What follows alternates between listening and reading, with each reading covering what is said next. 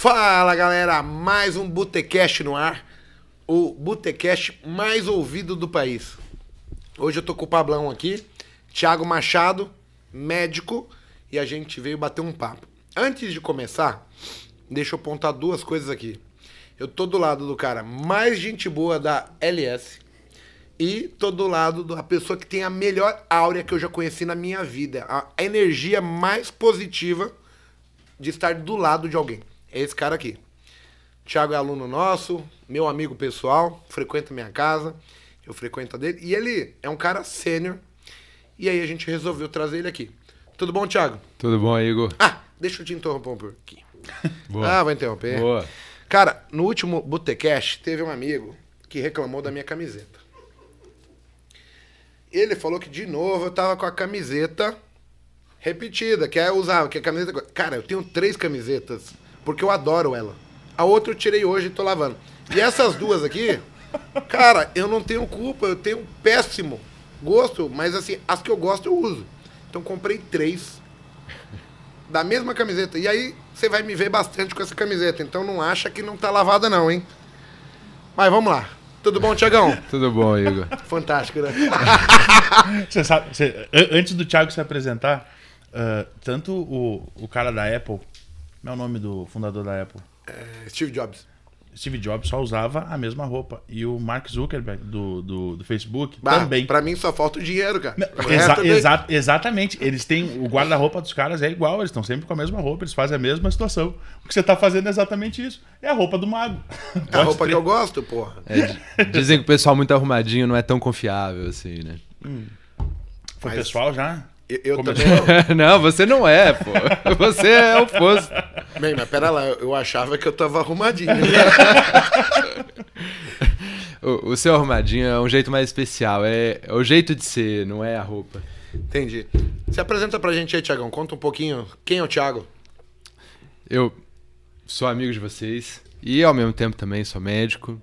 Eu vim de Brasília e desde jovem ali fazendo prova de vestibular e tal, tinha pouco dinheiro, mas eu via que se eu investisse, aquilo gerava um dinheiro. Quando eu estava entrando na faculdade, eu lembro que tinha um, um, um- investimento que eu tinha visto que era em ações do Banco do Brasil e aquilo, em, nos quatro anos que eu vi lá, que eu acompanhei, eu teria quintuplicado aquele dinheiro que eu tinha colocado, que eu teria colocado e que eu não tinha. E aí o, o- eu falei, pô, isso é interessante da gente aprender, mas é algo muito longe, né? Então ficou por anos e anos eu não sabendo e não querendo saber sobre o assunto, né? Até que eu passei a ter algum dinheiro por já ter me formado, por já ter um salário. E, poxa, eu não sabia onde investir, eu acreditava onde eu estava no banco, né? Onde estavam colocando, mas eu vi que aquilo não, não gerava valor e não sabiam me explicar como que, que eram as opções, que tinham 50 opções para investir, mas não sabia ver a diferença. Aí eu resolvi que eu teria de aprender um pouco. Te- teve uma madrugada, cara. Teve uma madrugada que eu tava é, no plantão, mas era de madrugada. Eu tava ali pensando na minha vida e eu tinha visto daquele é, primo rico ele falando um, um- um aplicativo que dizia assim: o que que. é, veja seus investimentos se estão dando bom. Aí eu entrei no aplicativo, coloquei lá e aí ele comparava com outras opções e eu vi que eu tava só fazendo merda, só. Que tava péssimo. Eu podia estar muito melhor com aquele investimento e e eu falei, pô, eu tenho que aprender. E aí eu mandei uma mensagem pra minha gerente, falei, pô, tá muito ruim meus investimentos, mas ela também não conseguiu me ajudar ali naquele momento. Então eu falei, vou aprender. Aí eu descobri você, Igor. Aí eu descobri um monte de gente na internet, mas é muito difícil ver quem que quem que você vai seguir, quem que é o seu guru. Então eu, eu consegui me aproximar de você e aí eu adorei. Porque é um cara sensacional também. Você falou de mim, mas a beleza tá mais em quem vê do que no ser visto, né? É, é legal essa postura, porque então o- a vontade de investir ela vem de antes, né? Você já tinha o interesse, só te faltava o capital e talvez naquele momento é a oportunidade que precisava ter dinheiro para investir. E acho que tem milhares, milhões de brasileiros que vão ter essa mesma vontade e elas têm que saber um, um- caminho. E hoje tem material vasto, tem um monte de gente que ajuda, que faz, que acontece. Opa, hoje o Botecast tem, tem pãozinho de alho, Tá tudo certo, a produção tá aqui. Hoje tem churrasco. O né? pai Tem tá gaúcho, on, o né? pai tá on. O pai tá on. né? O pai tá on. o pai tá on, o gaúcho veio e não pode não ter churrasco. churrasco. Pô, Eu falei, a premissa básica pra participar do Botecast tem que ter churrasco, senão eu não participo. boa. É, essa é a parte legal. Então, assim, milhões de pessoas, é, eu acho que é, talvez nem entenderam que a situação hoje do país mudou, né? Então a gente vivia um juros altíssimo, Altíssimo. 14%, eu cheguei a ter investimento de 18% no ano. Enquanto eu olhava lá nos Estados Unidos, os melhores fundos batiam 9, 10% estourado. Quando batiam e quando conseguiam chegar. né? E aí eu falei, caramba, quer dizer então que se eu pôr meu dinheiro na minha renda fixa, eu tinha essa, essa rentabilidade. E de uns tempos para cá isso mudou, o juro está baixando. Isso vai obrigar o brasileiro a, a ter que investir, e se tornar um empreendedor, porque ele vai ter que arrumar outras maneiras de se capitalizar, de, de crescer. Né? Então, é, eu acho que essa vontade é de milhares, milhões de pessoas. E as pessoas talvez tenham que entender que com o juro baixo, nós vamos ter que sair para tomar risco. Exatamente. E aí, quando a gente fala de bolsa de valores, não existe investimento que bata bolsa de valores. Então, o cara que foca em ações boas, empresas boas, que pagam dividendos, é, swing trade, position trade, holder, tem, tem uma série, uma vasta opções de investimentos que essa galera vai vir. Então, a gente está num boom do mercado e esse boom ele está apenas começando. Essa é a parte legal, entendeu? Não, e, e- tem algo engraçado nisso que você falou, né? Antes até de me apresentar, ou do Igor pedir para me apresentar, que eu acho que ele vai fazer isso, né? Como um bom anfitrião do Botecast que Eu ele tinha é. esquecido, mas agora eu vou. Eu conheço o mercado como mercado há cinco anos. Eu não sabia absolutamente nada de mercado. Eu não Peraí, era. peraí, peraí. Pablo, você não quer se apresentar pra gente? Vou me apresentar, pessoal. Sou o Pablo, trabalho na LS, faz cinco anos que eu, que eu trabalho nesse mercado, né? Vai fazer cinco anos, falta muito pouquinho para isso. E eu não conhecia absolutamente nada de mercado, completamente diferente de vocês. Eu nunca tinha ouvido falar em mercado financeiro. O que eu escutava do mercado financeiro, e bem como o brasileiro que você está falando nesse momento, né? Assistindo o Jornal Nacional, assistindo o Globo News, escutando alguém falar: o dólar subiu, o dólar caiu, a bolsa de valores bateu em tantos pontos, deu negativo ou deu positivo. Eu não conhecia absolutamente nada cinco anos atrás. E a gente está falando nisso em 2016. E eu não sou o único, como você falou, tem muitos brasileiros que não investem. A partir do momento que eu conheci esse mercado, entrei nesse mercado, eh, eu brinco muito com, com o pessoal que trabalha conosco, né, com, com as equipes que eu acabo tocando, que a gente é picado pelo mercado financeiro. A gente se apaixona pelo, por esse Pô. eh, eh, conteúdo, a gente se caramba. apaixona por essas informações e por isso. Ah, tem uma, uma estatística, né, que eu tenho meus mentores, eu tenho meus gurus também, todos eles estão na LS, né? Que foi da onde eu consegui conhecer isso e me Eu ainda não por isso. consegui cativar o Pablo ainda. Cativou demais, demais, demais. Eu e o Igor trabalhamos juntos há um ano Ó, e meio. ó o né? olhinho dele brilhando. quando Brilha, fala de você, lógico, cara. lógico. É, é, é. Eu Pega não, um lenço, produção. Pega eu, um lenço. eu não conhecia o mundo scalper até conhecer o Igor. Essa é a realidade. O mundo scalper eu não conhecia como, como ele faz, ou da forma que ele faz as operações e da forma que ele deixa tão simples. Mas tem uma estatística disso que você falou, que é nos Estados Unidos, 90% da população já está em renda variável.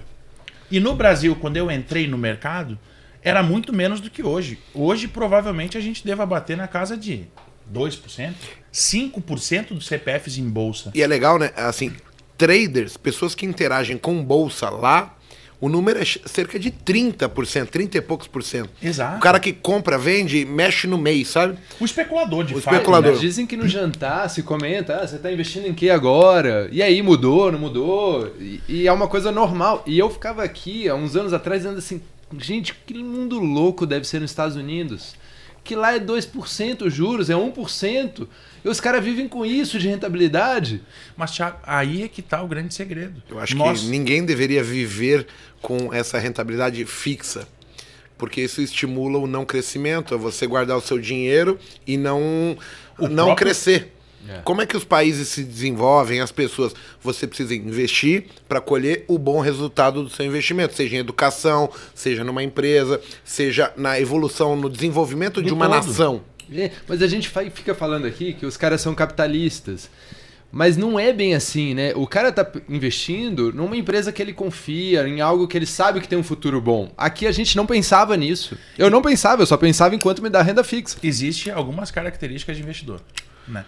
Uh, os caras precisam entender que o poder de compra ele não vai ser o mesmo daqui a um ano. E quando você consegue investir, ou você investe para 1%, para 2%, tem país na Europa que é negativo. Japão, às vezes, dá negativo. O, o cara coloca dinheiro lá. Ele perde. E ele perde dinheiro. É, ao mesmo na renda fixa. É só pra... Exato. Estão cobrando para guardar o seu dinheiro. Exatamente. Então, quando, quando a gente vê esse movimento que o Brasil está tendo, esse boom da renda variável, e necessariamente tem que ter mais e mais empresas entrando em IPO, mais e mais empresas abrindo capital em bolsa. É. Gente, não tem como escapar mais. Não é, tem tá, mais volta. Mas o tá sonho do brasileiro. Cultura, né? A, a, o normal que eu pensava é assim: eu quero investir para ter dinheiro para comprar mais coisas. E agora não, você diz: não, tem uma empresa super legal que eu confio, Exato. eu vou fazer nisso e nisso vai me dar um futuro para minha filha. É Thiago, é diferente. O sonho do brasileiro, que o Igor colocou agora há pouco, que ele chegou a fazer um investimento de 18%, o sonho do brasileiro é 1% ao mês. Se você perguntasse para qualquer pessoa há anos atrás, quanto que você quer ganhar? Ah, me dá 1% ao mês. Cara, é espetacular. Não existe, mas esse sonho acabou, só na renda variável. Ó, linguiçinha, gente. Pelo amor de Deus. O pessoal tá danado aqui. É, é linguiça de costela, né? Ó, é teve um amigo normal. meu, um, um Zé Ruela. Depois eu cito o nome dele. Bruno. ele me contou uma história ontem que eu, eu, eu preciso falar. Eu acho que as pessoas precisam ouvir isso a gente estava discutindo ah, se vale a pena comprar um carro caro, 200 mil, 300, 400, comprar uma casa. E aí na hora que ele pontou para mim, eu falei, caralho, nunca tinha pensado dessa maneira. Mas basicamente a história é a seguinte: eu jamais vou comprar um carro assim. Ele falou. Por quê? Ele falou, rapaz, eu aprendi uma coisa na minha vida. Eu tenho que transformar tudo que eu vou comprar em hora de trabalho. Então, você quer comprar uma casa? Pensa como você vai ganha, divide por horas trabalhadas e agora pensa quanto tempo você vendeu para poder ter as coisas. Para ter essas coisas. Quanto tempo seu você já comprometeu porque você vai ter que pagar essa porra. Então o cara vem, ele compra um carro, compra uma casa e ele tá pensando assim: "Puxa, eu vou comprar porque eu quero ter um patrimônio". Mas antes dele ter o patrimônio, que não é errado, sem dúvida. Ele já está vendendo o tempo de vida útil dele. Tempo de vida. E tempo é uma coisa que a gente não compra. Então a gente tem que aprender a otimizar. Então, qual a ideia? Se você não crescer, se você não arrumar uma maneira de transformar o tempo te trazer. É, esse tempo desprendido te trazer dinheiro para que você depois possa comprar tempo, porque agora você tem esse dinheiro, é uma loucura da porra. E faz total sentido. Quando eu me indivíduo todo, eu tenho uma casa, eu tenho um, carro, só que eu preciso pagar isso. Então eu tô fazendo o carro em 60 pre prestações. Quanto tempo eu já desprendi? Tempo futuro, né? Futuro, futuro, que eu vou ter que me dedicar ao trabalho, porque eu preciso ganhar um dinheiro para poder pagar. Então, as pessoas já estão vendendo tempo há muito tempo, limitando qualquer outra coisa que elas façam. Só que assim, aí entrou o dilema. No começo, você não tem grana. E aí, como que eu faço o tempo render mais para mim? Então, eu tenho que ter uma, uma cabeça empreendedora. Exatamente. Uma cabeça não limitada. Porque vai passar X anos, o Thiago vai morrer, o Igor vai morrer, o Pablo vai morrer. Você aí de casa vai morrer. E a vida né? É, tem um comentário que é fantástico. Você não é rico, você está. Dessa vida não se leva nada. Nada.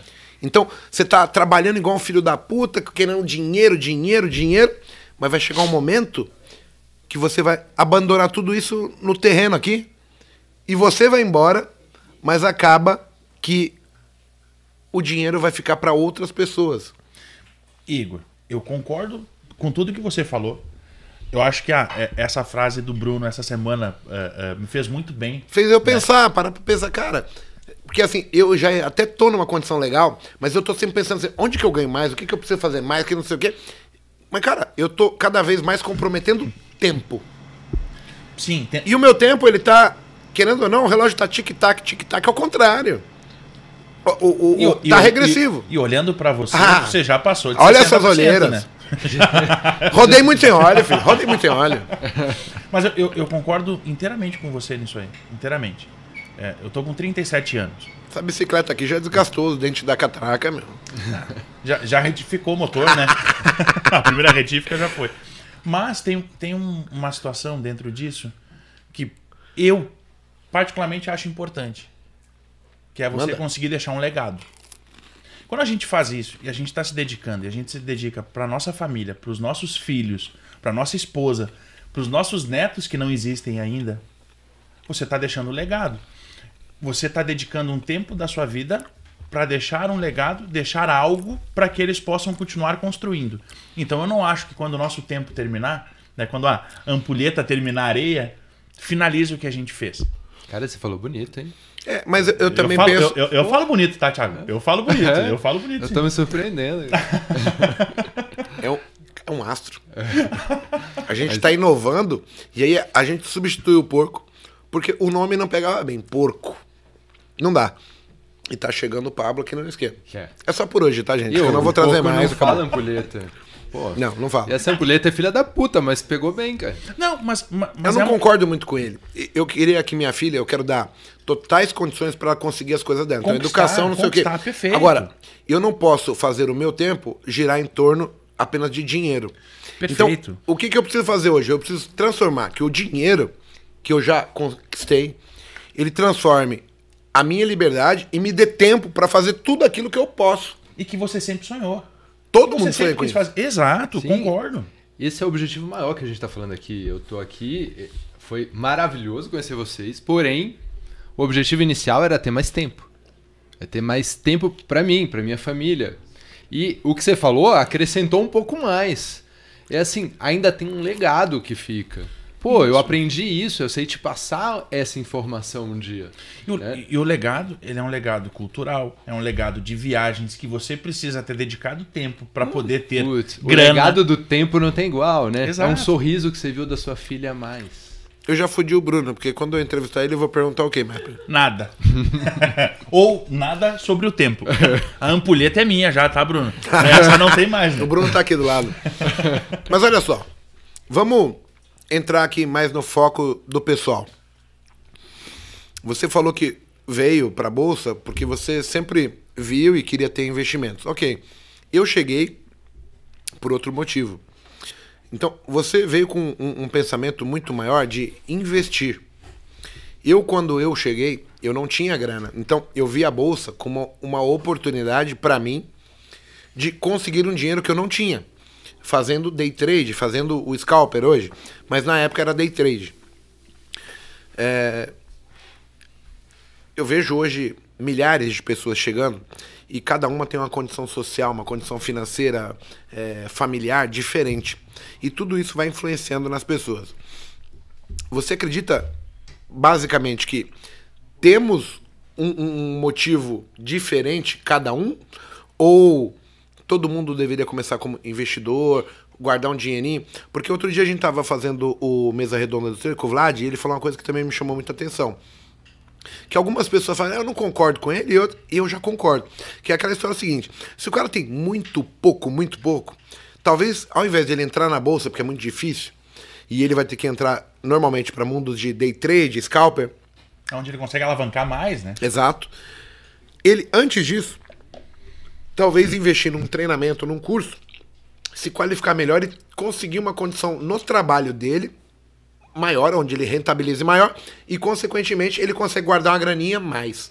Pra, quando ele vier de fato, ele vir para ficar. Porque, na verdade, a gente sabe que quem tem muito pouco dinheiro, normalmente ela não pode nem perder aquele pouco, porque é o, a- o único que ela tem. Ela deixa de pagar uma conta, ela deixa de pagar um aluguel. Então, quando ele falou isso, eu falei, pô, faz total sentido. Total sentido. Porque quanto mais dificuldade você enfrenta, e aí quando enfrenta eu digo, é, eu tenho que trabalhar, mas a- as contas estão atrasadas, se eu não for, a luz corta, eu tenho que fazer compra, pagar aluguel, etc, etc. Eu tô meio que com a corda no pescoço, eu já chego de uma maneira extremamente ruim aqui.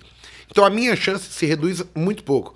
É como se a gente fosse fazer uma trava em opções, e aí as travas tem assim: o que é mais provável tem maior risco e um menor ganho, e o que é menos provável de acontecer tem um maior ganho E menor risco. e um menor risco, O prêmio é muito baixo. né? Aliás, um maior risco, porém um prêmio maior. Então é inversamente proporcional. Quanto mais segurança eu quiser, eu tenho menor ganho, apesar de ter um maior risco. E quando eu tenho o maior risco, eu tenho um ganho.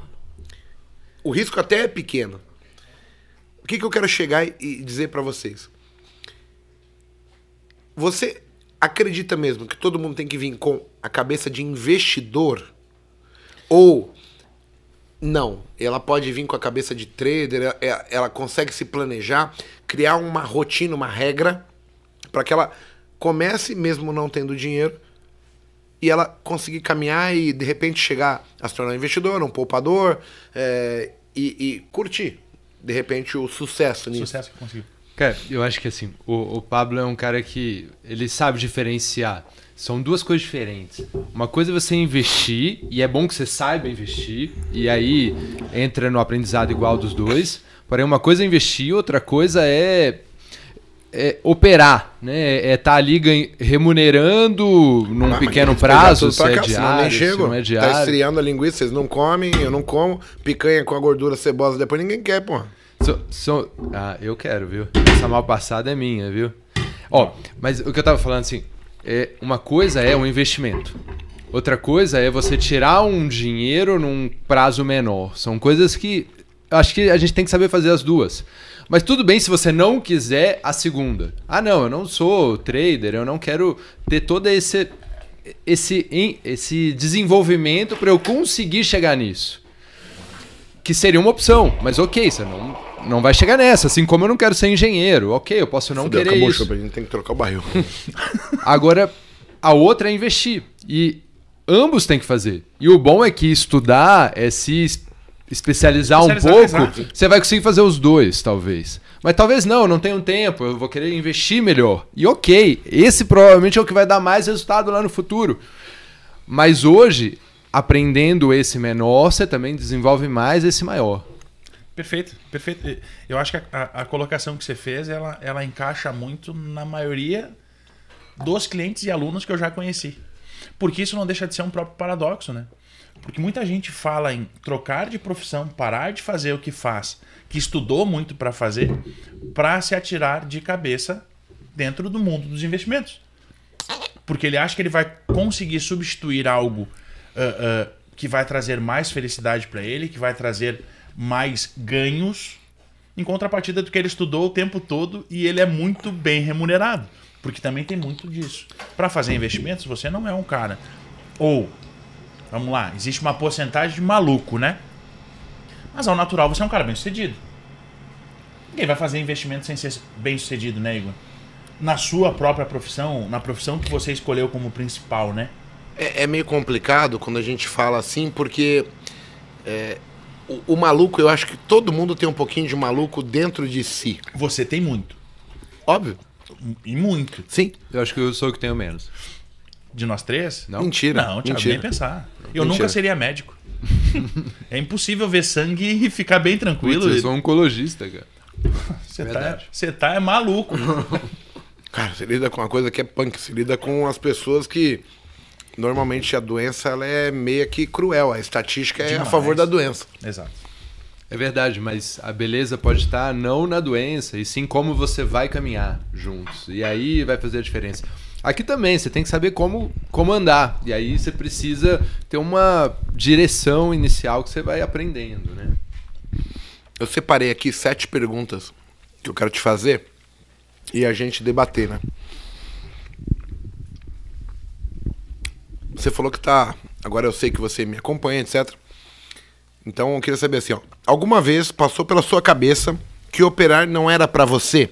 Porque assim, eu entendo que médico deve ser inteligente pra um caralho, porra. Porque assim, não é qualquer Zé Ruela que vai lá e faz. As pessoas não passam no vestibular.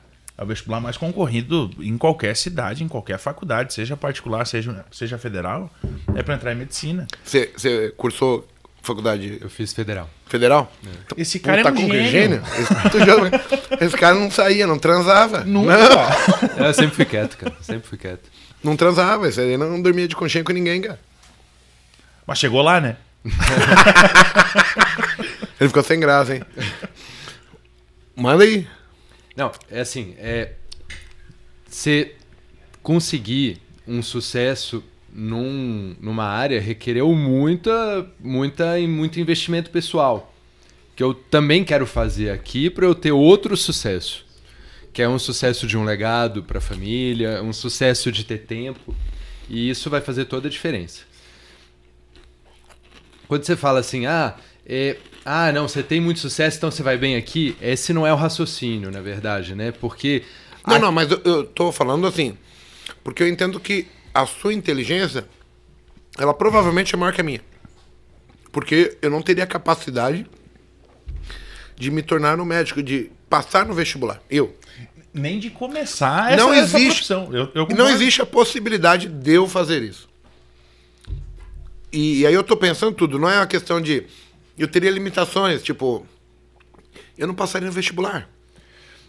Cara, você, Se você passasse, você, Você não ia entender de isso- biologia, né? Você é da matemática. Exato. você pensa que isso não seria pra você, mas você poderia ser bom pra caralho, porque você é um cara do bem. E isso é o passo principal, ser do bem. É, Acho que Mas isso não me faria passar na prova. é verdade. Mas dedicação faria você passar na prova. E ser do bem faria de você um bom médico. Segundo minha mulher, eu sou o cara mais procrastinador do mundo. Não pode. É que cada um é com uma coisa, né? É, Eu procrastino um monte de coisas, mas não passar no vestibular. E aí deu certo. Aqui, você me fez a pergunta assim: ah, você já achou que não podia ser pra você? Putz, essa pergunta é do caramba. Essa pergunta, assim, eu já operando, eu já olhei assim, putz, quanta merda eu tô fazendo aqui. E, cara, eu queria chorar, porque eu não tô conseguindo chegar lá. E é muito difícil, é a gente passa por essa fase. Eu acho que em toda notícia ruim, você passa por essa fase. Ferrou, eu não, não levo jeito pra isso. Mas se você. A primeira coisa vai ser dedicação. A segunda coisa é ter um cara que você consiga aprender coisas boas. E aí você vai conseguindo sim criar. Aquele negócio que o, o Ford lá dizia, né? Se você acha que pode, você pode. Agora depende de quanto você vai querer investir nisso. Eu acho que esse investimento fez eu segurar o choro das perdas, de vários momentos que isso aconteceu. É duro? Pesado? É duro pra cara, é super difícil. E eu, eu falei uma vez pro amigo meu, cara, eu Porque falei você machuca o seu próprio ego. pra caramba, e eu e falei, o principal cara. é o ego nessa situação. E, pô, tem vários amigos me falaram do mercado, né, financeiro e tal. E aí quando eu comecei a aprender, eu, eu virei para um amigo e falei assim, putz, cara, é muito difícil isso. Eu penso que toda a intuição que eu tenho tá errada e aí eu fico me me chorando por dentro. E aí ele falou assim, mas quem disse que tinha de ser fácil? Você precisa precisa você se desenvolver, não foi fácil passar em medicina também, né? Não, e, e quando É você sério que você tá chorando já, meu? Já. e quando você E quer olha que eu levar nem apertei ainda. e quando você quer levar isso como uma profissão, né, eu acho que todo mundo que se dedica, estuda, quer levar como uma profissão, não pode achar que vai fazer um curso de internet e vai sair lá ganhando um caminhão de dinheiro. Putz. Em contrapartida, um cara para medicina é quantos anos? Oito? Cinco de faculdade, três de residência. 11 anos de. Na prática, né? De faculdade e residência. Aí fora o, o resto que você precisa, né? Tiago, imagina, você passou. Se a gente botar em anos, você passou das 10, das 10 mil horas de voo que se fala. Você passou dos 10 anos se dedicando e estudando para você ser um profissional em medicina. O mercado financeiro, quando você não quer ser machucado pelo mercado, ou quando você quer ter a cabeça para que o mercado não te machuque, o ego não, não atinja mais o emocional, quantos anos vai, Igor? Quantos anos você opera? Os primeiros quatro anos eu só tomei no cu. Mas e você, e você hoje é conhecido como mago? Você é conhecido como um cara que mais conhece de scalp do Brasil, né? Ou um dos caras que mais conhece, que eu conheço é o melhor e eu conheço muito desse mercado Eu porque eu assisto absolutamente tudo, faz parte da minha profissão eu procurar. Você passa uma confiança absurda. Nós vimos isso essa semana. Nós estamos aqui essa semana É. é, reunido por conta disso. Nós tivemos uma semana inteira com você, você dando aula e mostrando o que o mercado ia fazer. Até no momento que você dizia assim, ó, aqui todo mundo entraria, vai dar errado. Eu vou entrar para mostrar que vai dar errado. Eu nunca tinha visto isso na minha vida. Um cara dizer que ia dar errado, entrar para mostrar que ia dar errado. Sabe uma das coisas que mais me impactou quando eu via ele falar e tal? É assim, olha, aqui é fazer lambança. Quantas vezes eu não fazia aquela lambança? Agora eu quero aprender por que, que eu entro pra fazer lambança. Exato. E isso tudo acaba estando na cabeça. De novo, pela experiência que eu tenho, dos anos que eu tenho de mercado. E muito mais do outro lado do balcão. Uma coisa é você estar de um lado do balcão como investidor. Outra coisa é você estar do outro lado do balcão tentando capturar investidores que querem aprender para poder fazer os treinamentos que a gente lança, que a gente produz. Você enxerga os caras, são, são iguais. Bem sucedido, uma baita de uma profissão, que estudaram muitos anos, que em dois meses acham que vão largar absolutamente tudo e vão ganhar um caminhão de dinheiro. Ho- Hoje eu, eu, eu tenho uma visão diferenciada, muito, mas assim, se eu fosse pontuar o quanto eu sabia quando eu comecei, para quanto eu sei hoje, eu vou falar que é um milhão de vezes mais. É um elevado a um milhão de potência. Só que eu vou te contar a história. Eu sou um cara muito res- resiliente. Eu, na minha adolescência, eu comecei a andar pelos caminhos errados. Que as pessoas acham que eu sou uma mofadinha de que nasceu no banco, no Itaim Paulista. Eu nasci na periferia. Eu sempre tive escolhas a fazer, que assim, meus amigos, eles vinham me convidar pra fazer assim, "Ô, vamos no show de tal. Mas não era show pra curtir, era pra roubar as pessoas. Ir lá tomar o Discman, o tênis do cara na época. E eu era bundão, mas, mas- mas sou bundão pra caramba. Até hoje eu não quero confusão com ninguém. E eu escolhi assim, cara, se eu for nessa merda vai dar errado. E vai ser comigo, é certeza. Não tem como eu ir. Aí eu falei assim, eu preciso trabalhar. Mas mesmo assim ainda comecei a me envolver com umas coisas ruins. Acabou que um determinado momento meu pai chegou pra mim e ele falou assim: "Olha, devido a você ter feito isso, isso, isso, nós perdemos a confiança em você. E eu vou te colocar no quartel. Alistamento obrigatório, 18 anos e tal.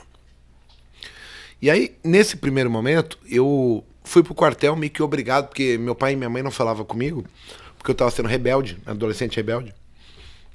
E cheguei no quartel, teve um negócio lá de quarentena.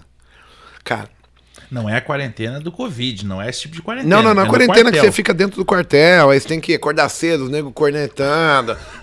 Puta. Água gelada. É, mais ou menos isso. Só que assim, para um adolescente vagabundo igual eu, é, um adolescente sedentário, quando o cara te põe pra malhar das 6 da manhã às 10 da noite, você acha que aquilo é inferno. Você tá no inferno, virtualmente. E aí eu falei, cara, eu vou embora dessa porra. Só que os caras estipularam uma regra lá, né, o capitão. Pra ir embora, você tinha que chegar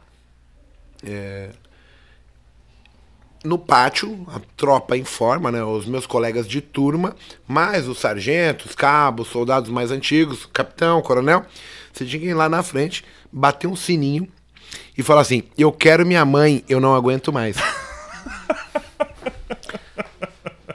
A minha turma começou com tipo 128 caras. Formou 32. Eu não desisti porque eu não tinha coragem de falar essas palavras. Não foi porque eu não queria. Era impossível falar isso aí, cara. Impossível falar. Repete a frase. Eu quero minha mãe. Pedir pinico, cara. mais. Não pode, cara. Eu falei, não é possível, eu não vou conseguir Eu falar isso. desisto, eu quero a minha mãe. É. Mas olha, no mercado. Era na zoeira, porque Acontece assim- isso também, viu? Cara, é impossível fazer isso. Impossível. Não, não tem como, não tem como. Cara, eu vi mais de 80 fazer isso. 80 fizeram. Rabinho entre as pernas, E sabe cineta. por quê?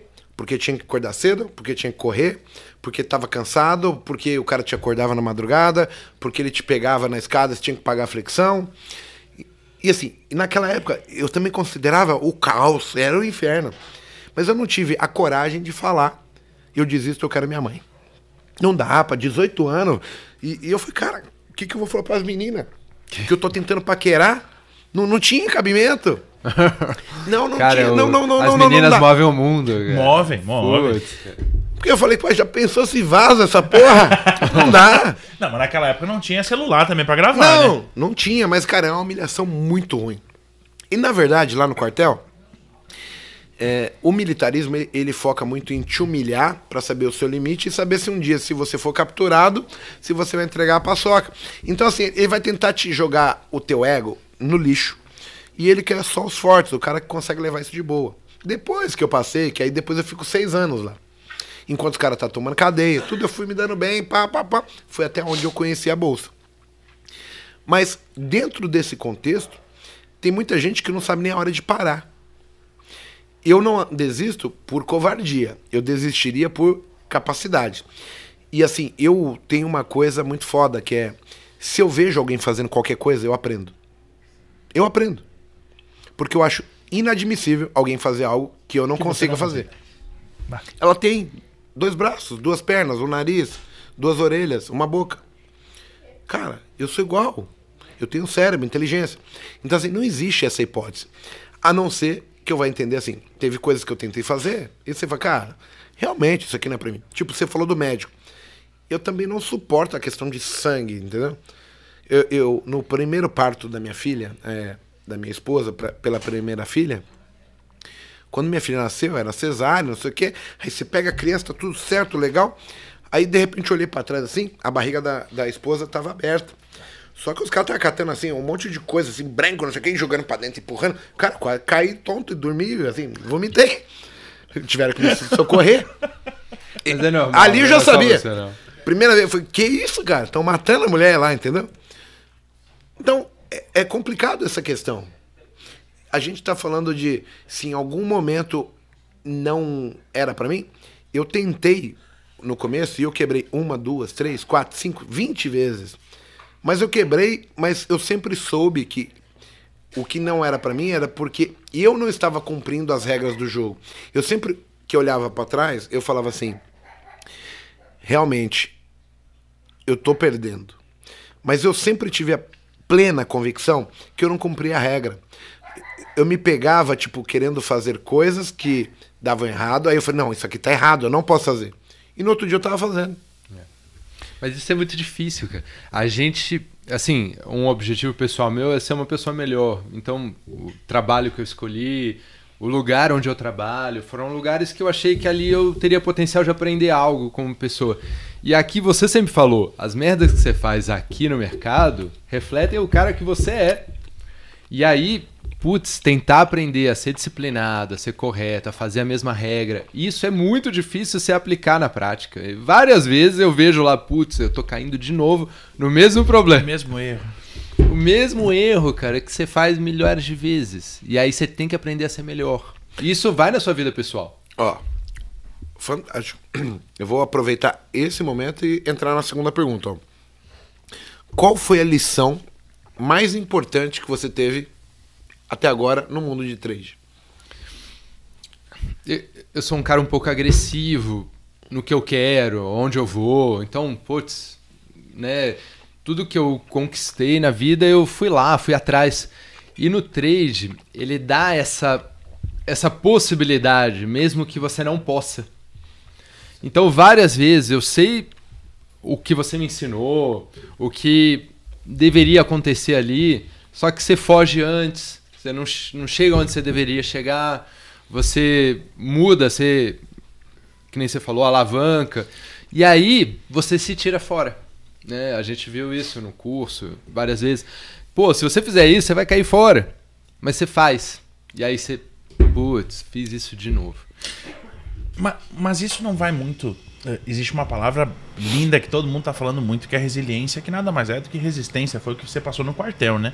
Você não queria passar vergonha em ir lá bater o sino, O chamar resiliência de tipo, eu não vou assumir isso nem fudendo, eu transformei na palavra resiliência. Mas, cara, era covardia de Era poder falar. Exato. Eu não tinha como falar.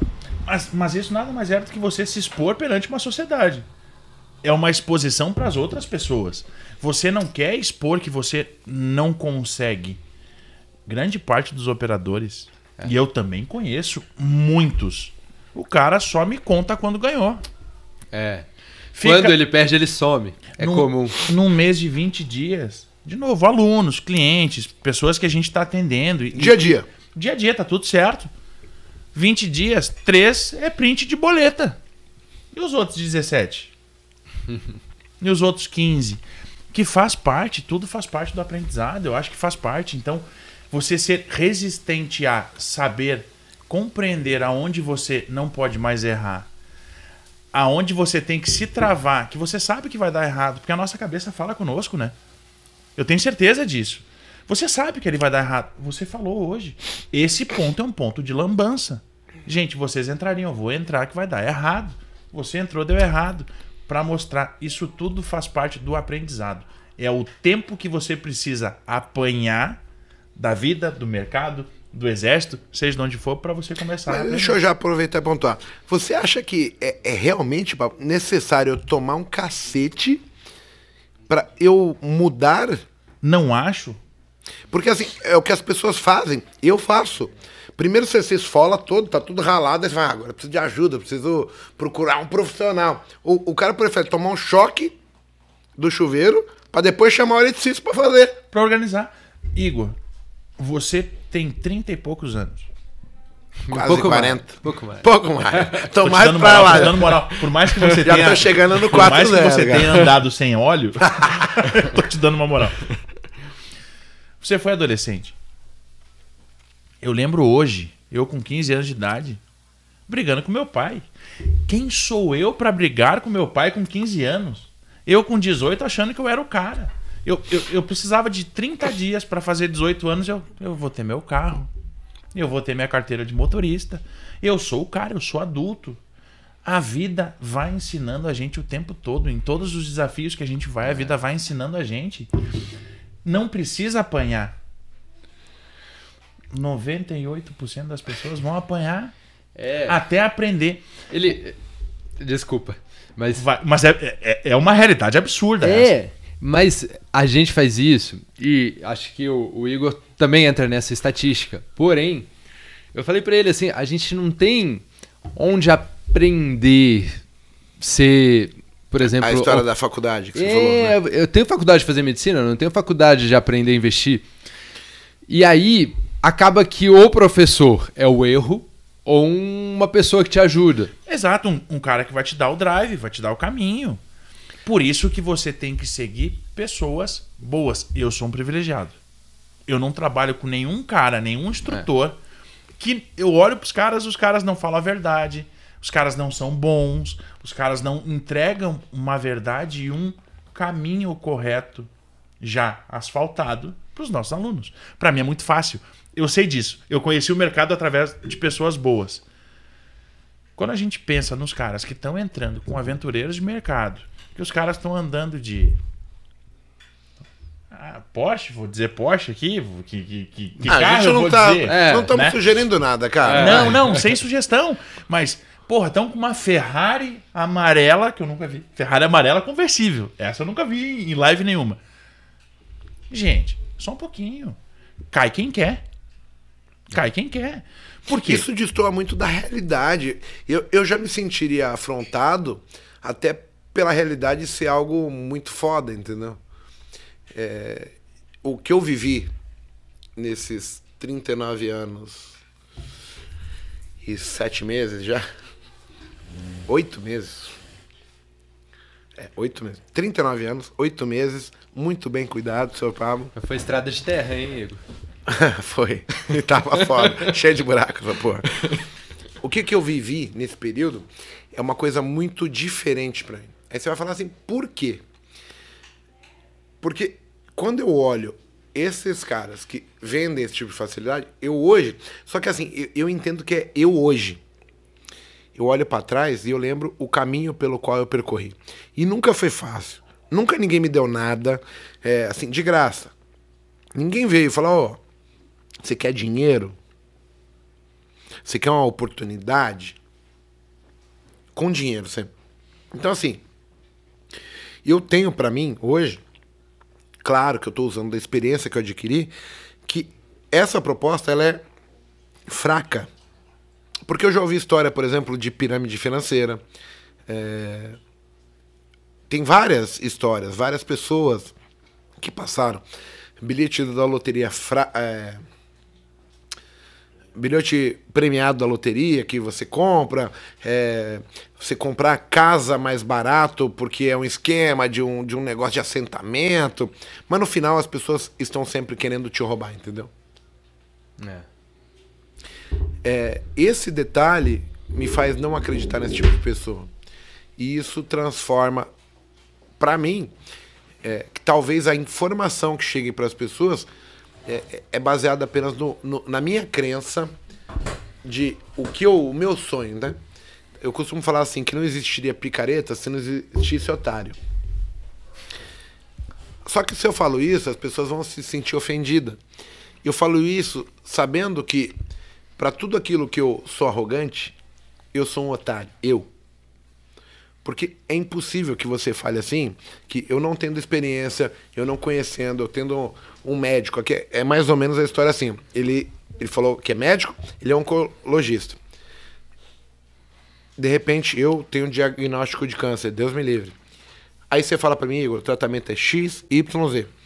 Mas aí eu entro no YouTube e vem um cara e fala assim: Não, para, toma hortelã que passa. E eu passar a acreditar nesse cara que não tem a menor condição de, de me dar uma. Ele não tem know-how para fazer isso e eu duvidar de você capacitado, entendeu? Então, assim, tem, tem pesos e medidas que a balança não fecha. Aí você fala, cara, ou é muita ingenuidade ou é muita burrice. É que no fim a situação te põe numa situação. A situação te põe num momento que às vezes você cai no problema. E aí você tá fragilizado, é mais fácil você cair, né? É muito mais fácil. O cara que não tem câncer, ele vai ser muito mais fácil ele dizer, não, eu não trataria com hortelã o meu câncer. Porém. Eu vi, tá difícil pra um caralho de abertar. Porém, o cara que tá lá pegando fogo, às vezes para ele ele quer uma tá ajuda. Sacaneando. Ele podia abrir lá já. E ele, é, e ele é forte, né? É. Ele podia abrir lá, tem um abridor. Como é que tá é o, o, Não dá pra abrir essa porra. O cemitério suicídio? cemitério e hospital. ah, larguei o copo. Vamos pra outra pergunta aqui, ó. Qual o erro que você repetiu várias vezes, mesmo sabendo que estava errado? Cara, é, independente do prazo que você faz as coisas, se é um swing trade, se é um position. É, a gente. Eu, pelo menos, cometo muito erro de pensar Pega muito, muito, muito no curto prazo. Então você está com medo, você não. É, acho que essa é a resposta. É a falta de convicção no que você está fazendo. E aí, ou você faz sabendo, claro que você pode errar, e você vai errar um índice alto, inclusive. Porém, o jeito de fazer faz você acreditar. Só que às vezes você não tem experiência. Você não. Sei lá, não, não, não, não bateu de frente com aquela situação tantas vezes que te faz ter convicção. Ou por problemas internos você não tem a convicção que você devia ter. E aí você erra. E assim, aí. Putz, eu falo isso muito pra minha esposa. Fez exatamente o que eu imaginava, mas eu não ganhei. Ou até perdi. Isso é fogo. É mais é, é uma coisa muito comum, é mais fácil. Vários amigos meus dizem, você é excelente analista. Na hora que eu mando lá o que eu acho de tal ação, putz, o negócio faz exatamente o que eu falei. Porém, eu não ganhei dinheiro. Então, assim, é, é são capacidades diferentes. E eu acho que eu tenho que aprender é, entrar e entrar de verdade quando eu tenho convicção. E saber, ah, não, eu não tenho convicção, eu não vou entrar. Ok. Ô, Thiago de, de, deixa eu te fazer uma pergunta sobre isso, que eu acho que pega muito na cabeça das pessoas, né? Você é um excelente analista.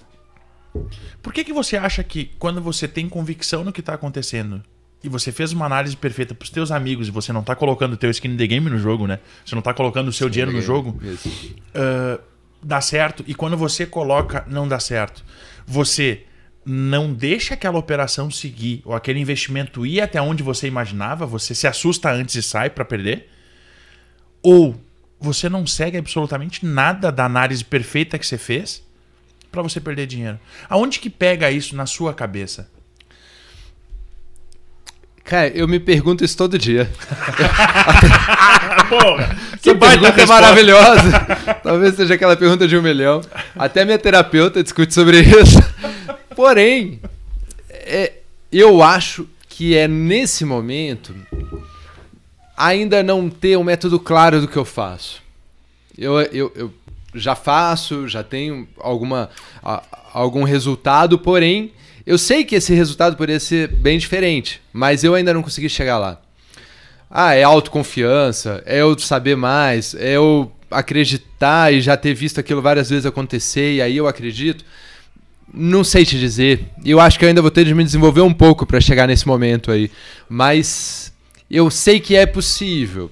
Sabe, às vezes quando eu tô chorando que eu vejo que não aconteceu e aí eu me mato um pouco chorando, é dizendo assim: "Putz, eu podia chegar lá e ainda não foi, podia ter sido melhor". E o negócio do militar lá é que eu não aceito dizer não também.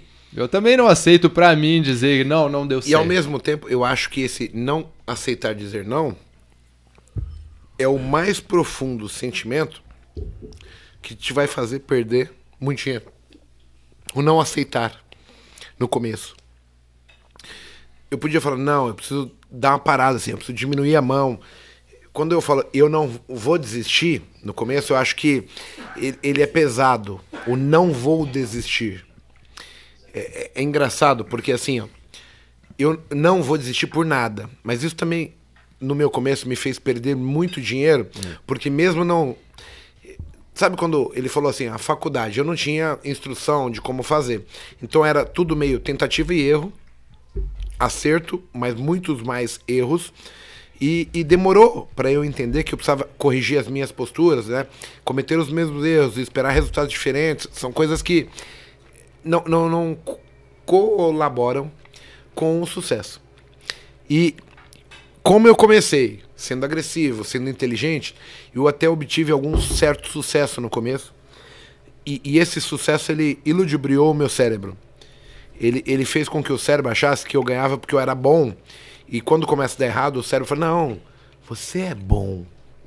Quem tá errado é o mercado. E ele te engana, né? Ele te engana.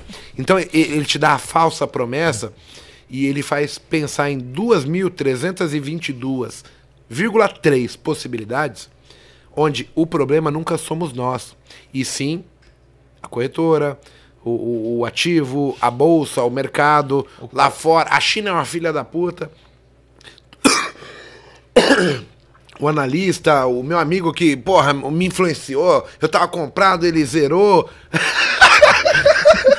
Lembrei de você agora, não consegui. Eu vou, eu vou contar essa história, tá? Essa história eu tenho que contar. Isso Essa eu aqui não tô sabendo. eu vou contar. Vai. Então, assim, essa falta de humildade que eu tive, porque assim, eu estava cansado, eu, estava exausto, é, não existia motivo para eu continuar, eu não estava gostando dali. E eu não desisti apenas por uma questão de ego. Não era por ter um plano, por saber que era assim, que iria passar, que iria melhorar, entendeu? Que era a fase do aprendizado. Eu não sabia de nada disso. Eu apenas não desisti por ego. Da mesma maneira que na bolsa eu não desisti por ego. Mas eu também não tinha muito por onde correr. Então pensa assim.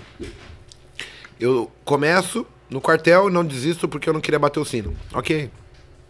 Quando eu venho pra bolsa, eu não desisti porque eu não tinha outra coisa pra fazer. Eu não tinha uma alternativa. Então eu falei, cara, não tenho nada, eu vou ficando aqui com o sonho, sabe? Olho, caralho, quanta merda eu fiz, perdi meu dinheiro. Puta, mas tô ali, olhando cotação sem clicar, até porque não tinha grana. Então, nunca foi é, é, pensado, entendeu? É, as minhas pausas, a- as decisões, era sempre por impulso. Nunca era pautada por uma qualificação, por uma instrução, por nada disso. Então, eu não tinha base, eu não tinha parâmetro. Eu fui em tentativa e erro, e isso poderia ter me levado à ruína. Eu dei sorte. Eu falo isso para todo mundo. Eu não tenho mérito em estar aqui por capacidade, porque no meu final, lá quando eu perco minha grana, Deus me perdoou. Não foi que o mago falou, não, o mago é diferente pra caralho, eu vou fazer as coisas e vou recuperar. Não. Eu cometi o mesmo erro, só que dessa vez deu certo. A única diferença foi quando eu comecei e, e acertei ali. é, já contei essa história, não vou repetir. Mas eu paro e falo, cara, eu nunca mais vou clicar na bolsa. Nunca mais.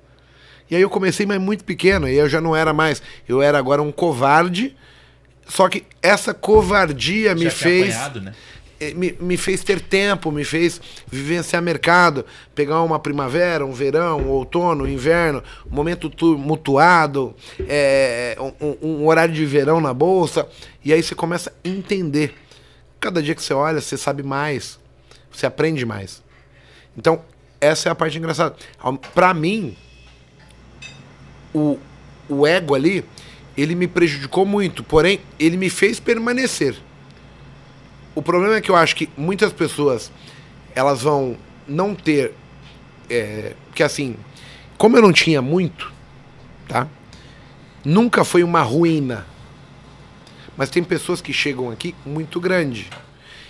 E se ela pôr o ego na frente, Perde tudo. vai transformar numa ruína, que é irrecuperável, irreparável o dano psicológico, entendeu?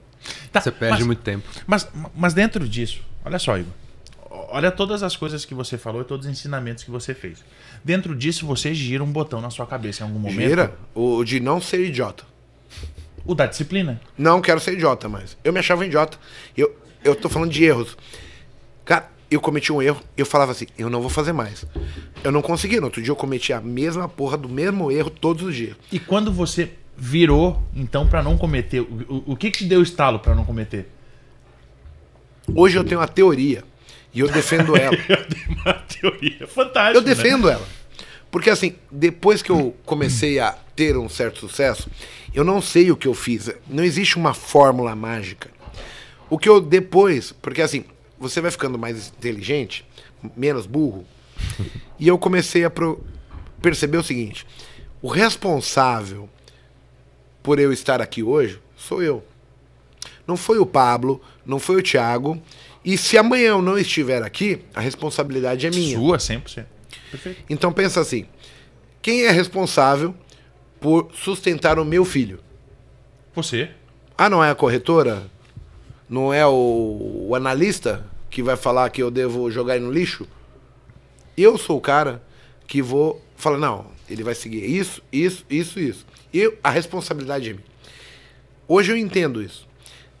O que, que eu comecei a fazer? Eu comecei a entender que os meus erros não estavam por falta de conhecimento técnico. Não, não era isso. Era falta de domínio da minha postura. Quem era o Igor? O Igor era um cara arrogante, o Igor era um cara prepotente, um cara que se achava. eu- Eu não sei se já falei aqui, mas o tal do efeito Dunning-Kruger, que assim, eu não tinha experiência nenhuma, mas o meu ego era lá em cima. Então eu achava que eu sabia mais do que qualquer idiota que veio na bolsa. E você era verde demais pra aquilo. Sim, mas muito. Então, assim, o efeito Dunning-Kruger explica que é, confiança tem a ver com negligência, com incompetência. Perfeito. Perfeito. Entendeu? Porque assim, quanto menos sabedoria você tem, mais confiante você é no início. Aí o gráfico vai lá em cima. Conforme você vai ganhando experiência, o teu ego vai baixando, falando, pera lá, não é bem assim, não é bem assim. E aí você vai perceber que pessoas que dominam o assunto, elas não são nem perto do cara que é inexperiente, em termos de prepotência. Dele achar que ele é a última bolacha do pacote, que ele sabe mais, que ele aprendeu, que ele descobriu uma fórmula mágica. E isso vai mudando. Então você vai tomando porrada no mercado até ele te pôr no teu lugar. E aí eu comecei a entender que o cérebro estava me fudendo. E aí, hoje, a teoria é o seguinte: eu posso ensinar o meu cérebro a me proteger. Porque o cérebro, ele é uma ferramenta fantástica. Então, quando eu falo para vocês assim, lembra daquela história da tábua no chão? 5 centímetros de espessura, 5 metros de comprimento. Ela tá no chão. Você sai correndo, né? Se eu falar assim, você consegue passar, o cara dá pirueta, cambalhota, não sei o quê. Beleza. Cai Se eu- sempre em cima dela. Exato. Se eu elevar essa tábua 5 metros, ninguém mais anda nessa porra. Por quê? Porque o cérebro vai começar a te pontuar. Ele fala, meu amigo, se você cair, você quebra. Então, quando eu ouvi essa história, eu comecei a entender que o cérebro tinha uma ação muito forte sobre quem nós vamos ser, porque nós vamos tomar decisões ridículas baseado em pressão. Quando eu sair da minha zona de conforto, eu vou estar tomando uma decisão idiota. É a história de você estar num bar e de repente arrumar uma briga. Pode ser com um amigo. Mas de cabeça quente, se começar a agredir ele, brigar, se você for pra casa, pensar, você vai, caralho, brigamos por porra nenhuma. Olha, olha que merda. Cara, isso é real demais. O cara que tá sob estresse, ele faz besteira. Por mais que seja uma pessoa boa, você erra muito. Agora, quando você tá em paz, aí você tem uma atitude muito legal. Mas o mercado às vezes te leva a não estar tá em paz ali. E A, a nossa, a nossa cabeça, ela, ela é a mãe de tudo, né? Ela é mãe absolutamente de tudo, seja no mercado, seja na profissão, seja você lidando com seu chefe, seja você lidando com quem você tem que liderar. Ela ela é o centro do que a gente precisa fazer, mas ela sempre tem os dois lados. Eu joguei futebol, né? Eu joguei futebol por muitos anos. eh, eh, Com esse corpite? Agora, agora eu tô arrebentado. Achei. Tá. Não, era a bola. Agora. Pô, se virar meme essa porra, tu tá Eu fudido comigo, tá? Se virar meme essa porra, tu tá fudido O comigo. pessoal da o, LS vai o fazer negócio uma... é que faz Não. sentido, né? Rapaziada, não esqueçam, eu sou Red na LS. Se esse negócio viralizar, fudeu, hein? Cai todo mundo. Ah, a nossa cabeça jogando futebol, ela é exatamente isso. Num jogo que não vale nada, que você sabe que o adversário é pior do que você, que tá tudo certo, que tá tudo correto. Era goleiro, né? Eu venho de uma família de goleiros, Ah, mais bom. tensão, Ah, bom. vários goleiros. Achei que você ia falar que você era centroavante, ponta esquerda. Respeita a minha história. Se eu contar a história da minha família aqui, a gente vai para um outro caminho de assunto, tá? Ah, o jogo era fantástico. A bola vinha pegava, jogava futsal. Nego batia pau, pegava. Nego batia ferro, tava dentro, tudo certo. Num jogo que valia com um time que era melhor, a mesma bola. A O cabeça mesmo lance não rola, né? não vai. Cara, no vestibular foi assim Você, comigo. você tenta pular, não chega. Você a bola lá em cima lá, a mão Meio que você já se derrota aqui dentro, né? Ah, não dá pra nós ganhar dele, né? É, é, é- é muito louco isso. É, a, coisa que você sabe faz fazer isso. vira aquela coisa mais difícil do mundo, né? É fogo. Quando a gente pensa isso e a gente cria maturidade, eu paro de jogar futebol com 20, 18, 19, 20 anos. Foi rapidinho, né? Foi. Um- Uma liga só, uma liga nacional de futsal, foi o que deu pra fazer. Eu brinco com meus irmãos. Meu irmão mais velho, ele, ele foi muito bem sucedido na carreira, jogou futebol eh, profissional, top. Brasil top. Não é o assunto, mas meu irmão foi top no Brasil. Meu sobrinho, Acho que o Europa orgulho hoje. do irmão tá forte aí. Demais. Família boleira, hein? Eu Boleira. não vou contar a história aqui, mas é, é, é- é demais, assim. Você podia contar pra gente a história do Ronaldinho com os travecos, do Romário com os travecos. Ah, vá, conta aí, pô. A gente conhece um bastidor, né? Mas, é, é, pensando numa situação dessas, eu tenho certeza que o que não deixou eu ir mais longe na minha carreira foi a cabeça. Mas isso me ensinou a ir bem na minha carreira de business, como executivo. Porque isso vai nos ensinando. Isso nos machuca, hum, maltrata, dói. Você pensa, caralho, pô, podia, caramba, né? podia ganhar dinheiro jogando uma bola. Eu falo pro meu irmão. Meu irmão mais velho, jogando uma bolinha, pegava a mochilinha dele e falava assim: Ah, tá indo bater uma bola, ganhando um caminhão de dinheiro. E a comparação que você faz com o que você poderia ser e o que ele foi? É doída pra você? Não mais. Mas já foi. Muito. Muito. Com orgulho. Um orgulho absurdo. Eu vivi a carreira do meu irmão demais. Troquei Eu vivo a carreira do meu sobrinho hoje. Troca, põe a carne pra cá. Gente, o meu sobrinho. O que você quer faça? A carne tá fria aí já, meu. Tá Ah, já foi. não comem. Dê a carne aí, povo. Esse pedaço muito grande é difícil, gente. O Thiago tá tudo babado já. gente. Põe vai lá. Tinha que ser menorzinho, não tem, não tem talher aqui, né? O truck não tá aliviando a gente, né, cara? Só pra, só, só pra, pra você ter noção, assim, Igor. Eu vivi a carreira do meu irmão, jogo pós jogo, inteira. Eu vivo a carreira do meu sobrinho, que é muito mais distante. Irmão é muito mais perto, o sobrinho é muito mais distante. Com orgulho do tamanho do mundo. Meu sobrinho tem 16 anos, 1,92m. Tá na pré-temporada do Sporting de Portugal. Ó. Simples assim. Do profissional. Cara, isso dá um orgulho, mas. E nesse- goleiro, não? Goleiro também. É? É, uma família de goleiros, né? Vem do meu pai, meu irmão, eu, meu sobrinho. Ah, mas isso. Você gostava de pegar na bola mesmo? E ficar embaixo dos pau. é a piada do goleiro, né? É a- Lá atrás, isso até me doía. Hoje, como executivo, não me dói mais. Não me dói. Mas isso me ensinou a hoje chegar numa reunião com a minha equipe, saber o que eu falo. Chegar numa reunião com o meu chefe, saber o que eu falo. Chegar no momento de fazer o meu próprio investimento e saber o que eu vou fazer. Me, me... Te amadureceu? Demais. Me deu uma bagagem, uma musculatura como profissional muito grande. Quando a gente para pra pensar. E a gente tudo- pode ter isso no trade também, né? Demais, Thiago. É, é exatamente esse ponto que eu quero chegar. E aqui a gente tá falando do mundo trade. Pessoas para tradar. Investir. O Igor sofreu, você sofreu, eu sofri, todo mundo sofreu. Mas, gente, dá pra fazer. A nossa cabeça manda em É simples, tudo. né? Quantos caras tentaram ser goleiro? Ha, Quantos estão nas peneiras? Jesus. Você demais. tentou, você não conseguiu, mas seu irmão não foi lá? Não fala que eu não consegui. Eu Tá. consegui por um ano, parei e fui fazer faculdade. Sim. Opção, opção, opção, opção, ok? Ok. Deve ter alguém, deve ter alguém aí que sabe que eu joguei bola, tá? Deve ter um pessoal aí. Então, mas pensa assim, o que eu quero dizer é o seguinte. Você tem um exemplo real que, assim, é, é algo... Ser jogador de futebol de alto nível, É 1%. para ganhar dinheiro com um o mercado, também é muito foda. E ele tem, assim, teoricamente, eu vou falar que eu sei que não é, mas assim, ele tem pra ele que é assim, porra, eu fracassei, né? Porque eu podia estar ganhando o que ele ganhava. Mas, de repente, não foi pra ele. A, a frustração de você saber que tem pessoas, e pra ele é muito próximo, é o irmão dele, como que ele conseguiu ou não? Então a, gente tem que aceitar, entendeu? É, Agora, pensa assim, ó, no contexto. O sentimento que fica pra gente é muito ruim. Mas eu acho que hoje ele incentiva o filho dele, ou o sobrinho dele, por quê? Porque além dele ter tentado, ele ter sido talvez bom goleiro, mas não, não ter tido sorte, ou não ter tido time. qual- qualquer coisa Sim, que aconteça nisso. Mas né? você sabe, cara, meu irmão conseguiu, esse moleque é bom, eu vou. Vai conseguir vai também, conseguir também. exato. Por mais que, sei lá, amanhã, daqui a um ano, ele não vai conseguir.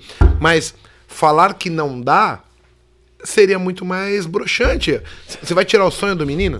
E é, e é muito louco isso. Eu tenho um filho de 11 anos de idade. Joga, joga futsal. É Goleiro. goleiro, também. Ah, joga num alto rendimento de um, de um clube de futsal que formou muita gente. Né? Formou jogadores que, que, que foram para o campo depois e tiveram muito, muito sucesso. Seleção brasileira, Copa do Mundo. Ah, eu incentivo ele com todo amor e carinho, pensando que eu também não posso colocar pressão nele sobre isso, né? Por quê? Tudo vai da cabeça. A cabeça do meu filho também vai mexer se eu começar a colocar muita pressão. Isso começa na nossa cabeça lá atrás. Família, filhos, criança, adolescente, ficando mais velho, casando com uma esposa que não te ajude, né?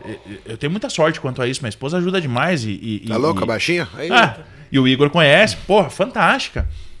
Quando, quando a gente começa a parar pra pensar, toda a nossa carreira, não importa qual a gente escolha, seja ser médico como o Thiago, seja ser um analista profissional como o Igor, seja ser um executivo comercial como eu sou, né? Um, um- um- um cara de vendas que toca equipe, mas no fim da história eu sou um vendedor com outras responsabilidades. É o que eu falo pra minha equipe sempre, né? A nossa cabeça é o que vai demandar absolutamente tudo. perfeito. Ela demilita o que a gente faz. Quando a gente vai treinar, e isso eu vejo dos nossos alunos, e vejo por você, Thiago, falando pra gente, quando a gente vai fazer um trade, a análise tá correta, tá tudo certo, tá tudo do jeito, não vou entrar. O teu amigo entra, ganha um caminhão de dinheiro. Daí quando você acha que tá meia boca, assim, bah, eu vou fazer porque eu sou a última bolacha do pacote que você falou, né? Ferro. Até pegar, A cabeça não tá pronta. pegar o gancho. E, e vamos para a próxima pergunta. Olha que engraçado. Quantas faltam ainda? Meu Deus do céu. Meu, falta mu- muitas, muitas. Cara, eu passo a noite toda aqui o com público vocês. tá gostando por enquanto. Eu passo a noite toda aqui com vocês, tomando cerveja, vendo pergunta com você e falando, cara, fantástico, te agradeço por ter me trazido isso aqui. Demais. Olha só. Você acredita. Deixa eu, deixa eu contextualizar primeiro. Nossa próxima pergunta é o seguinte: você tem um exemplo que o seu irmão, bem sucedido, aliás, a família toda é goleira. Então, assim, você consegue ensinar ele o que é defender, Sim. os parâmetros, passos. Então, uma pergunta pro Thiago, até para ele ajudar a gente. Você acredita que só acompanhar no analista, que assim, você me acompanha. Somente isso vai fazer você ganhar dinheiro? Porque assim, as pessoas têm a percepção que se me seguir e fizer o que eu falo, eles vão ganhar dinheiro.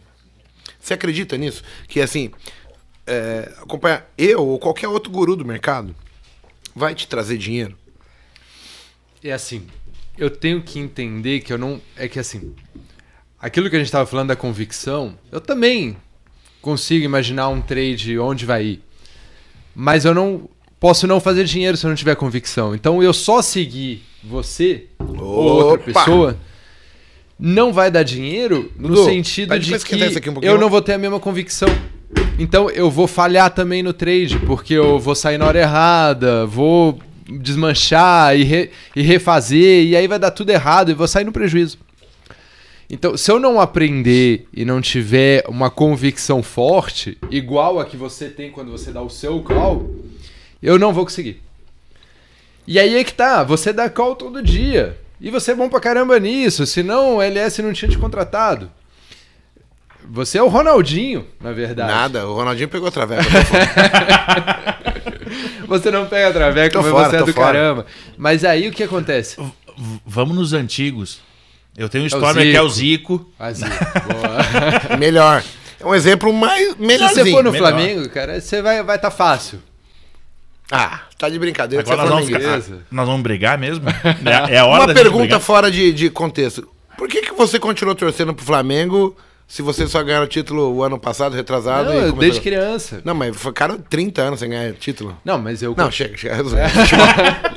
Não vou eu falar. ajudei eles a ganhar. Não vou, não Você vou vai falar. começar a chorar, justificar, a gente não quer saber. Essa do chorar pegou mal, né? Mas é verdade, né?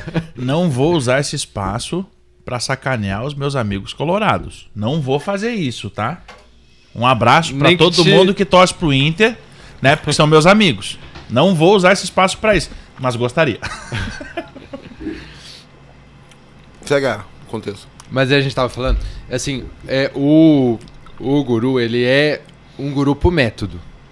E você tem que entender o seu método, como que você vai fazer, e você tem que achar o melhor. Né? E, e aí você vai de fato saber o que você tá fazendo, senão você não vai chegar onde você quer. Se você Eu- não eu- sabe eu o que você vou- tá fazendo, vou- vou- vou te corrigir. certeza. Você precisa achar o melhor, mas assim, é o melhor para você naquele momento. Porque quando a gente tá começando, acho que o parâmetro ele é muito falho. Sim. Você Todo pode mundo até... vira o melhor. Exato, todo mundo é bom. E você vai adquirir experiência e depois você vai avaliar de novo e você vai, não, talvez eu esteja errado, talvez eu acertei, vou, vou, vou. Mas eu- porque assim, é, eu hoje acredito que quem ganha não são os métodos, são as pessoas. Então você, para qualquer coisa que você me fale, eu não vou acreditar que você tem um método mirabolante que ganha dinheiro seja em qualquer ramo, em qualquer coisa. Eu preciso estar com boas pessoas e que eu consiga ter uma afinidade e, e a mensagem que essa pessoa me, fa me passa me faz crescer. Então, assim, no começo, todos são bons porque assim, a gente não sabe nada, então o cara fala um monte de lorota. Lorota é o que eu falo, scalp, não sei o que, venda de risco, ou compra aqui, vende ali, ah, gain. Ok. Todo mundo parece, caralho, todo mundo sabe pra, pra, pra uma caralha toda. Todo mundo é bom. Mas você vai começar a filtrar, né? A sua percepção, o seu resultado, e, e isso vai. Então precisa pontuar isso, porque assim, o objetivo do Botecash não é, é me lisonjear, eu. Então, Isso assim, é fantástico. o objetivo é ser real.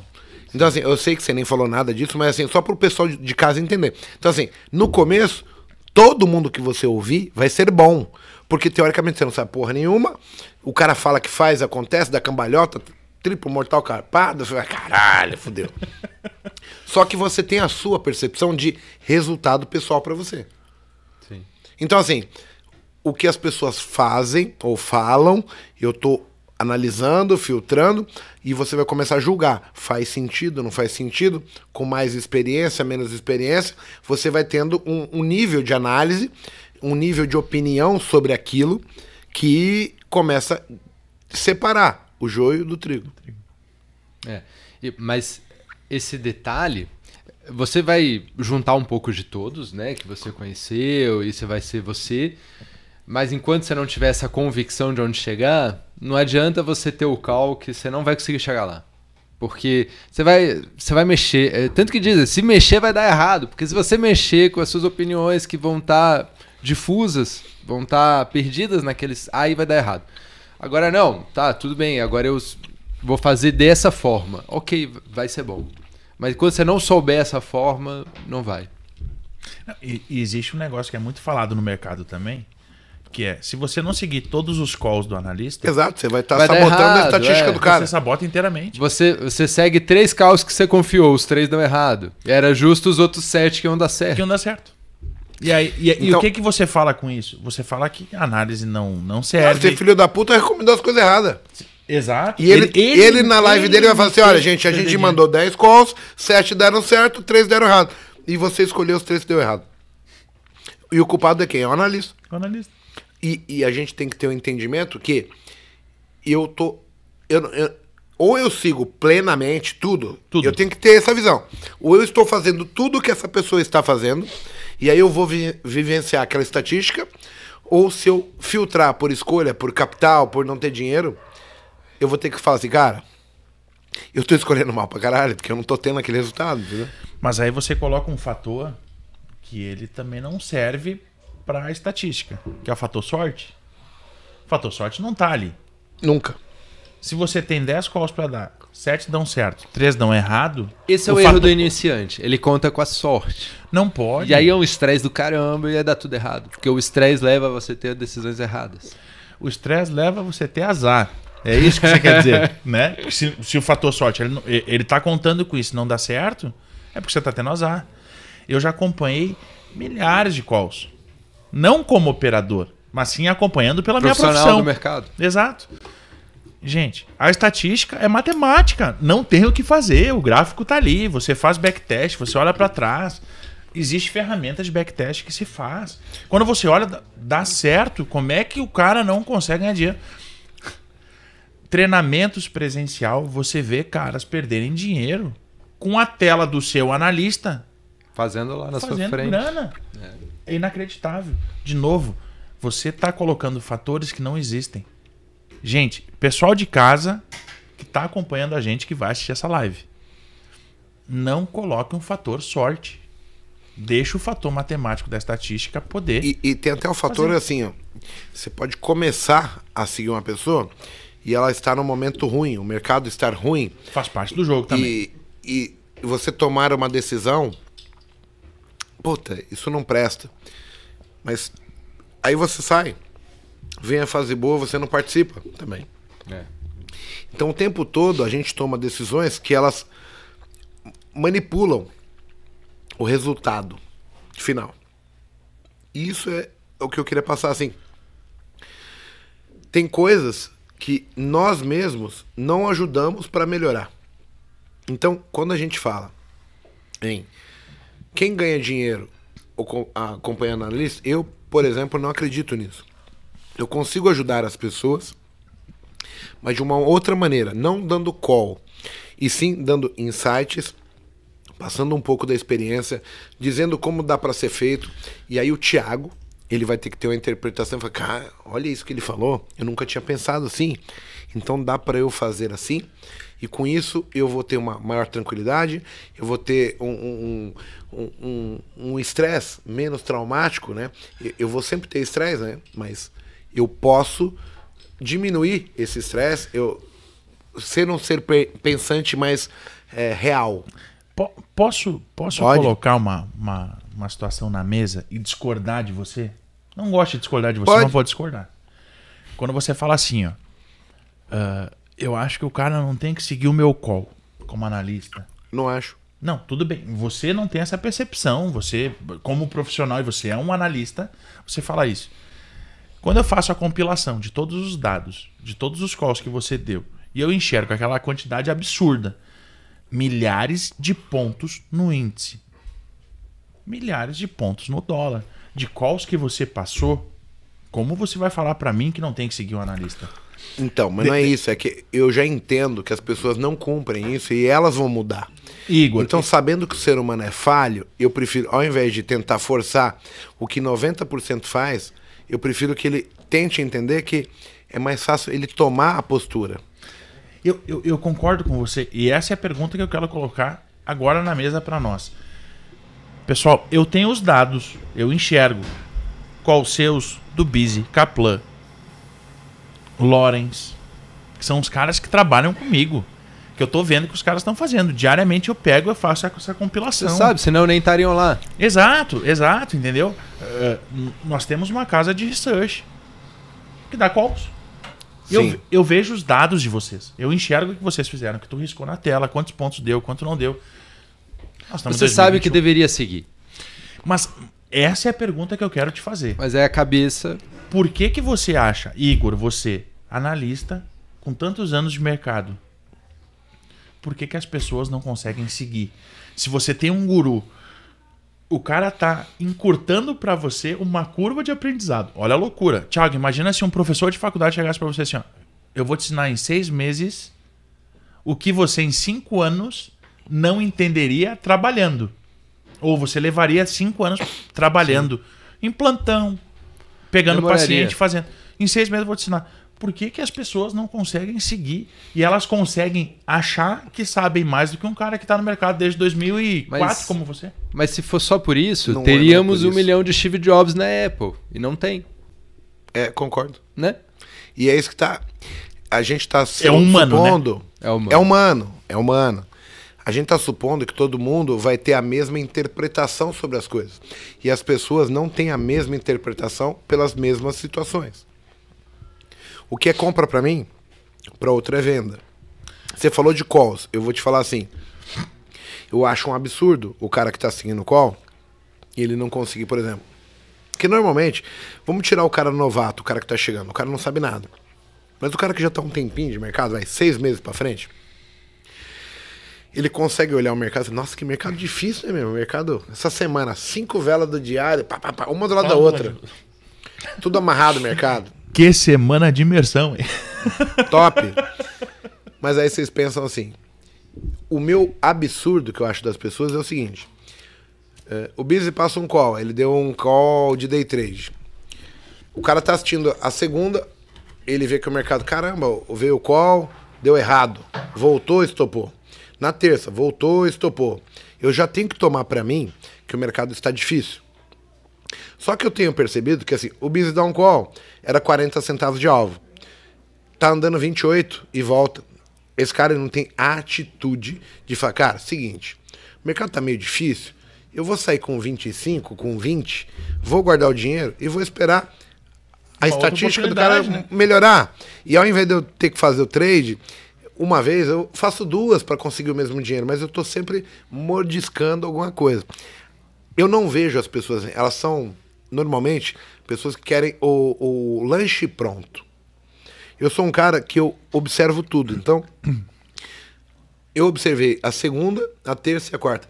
Todos os dias eu falei, gente, se a gente operar na imersão é, antes das 11h30, nós vamos tomar na tarraqueta. E todos os dias foi muito sacana o índice. Então a gente poupou o pessoal da imersão de falar isso. Aí você fala, é o que você falou é verdade. Fazendo imersão, Enquanto eu falo, gente, tá difícil. Aqui é jogo de bandido. Não tem que fazer. Nego perdendo dinheiro. Demais. E o cara pagou para estar lá para aprender.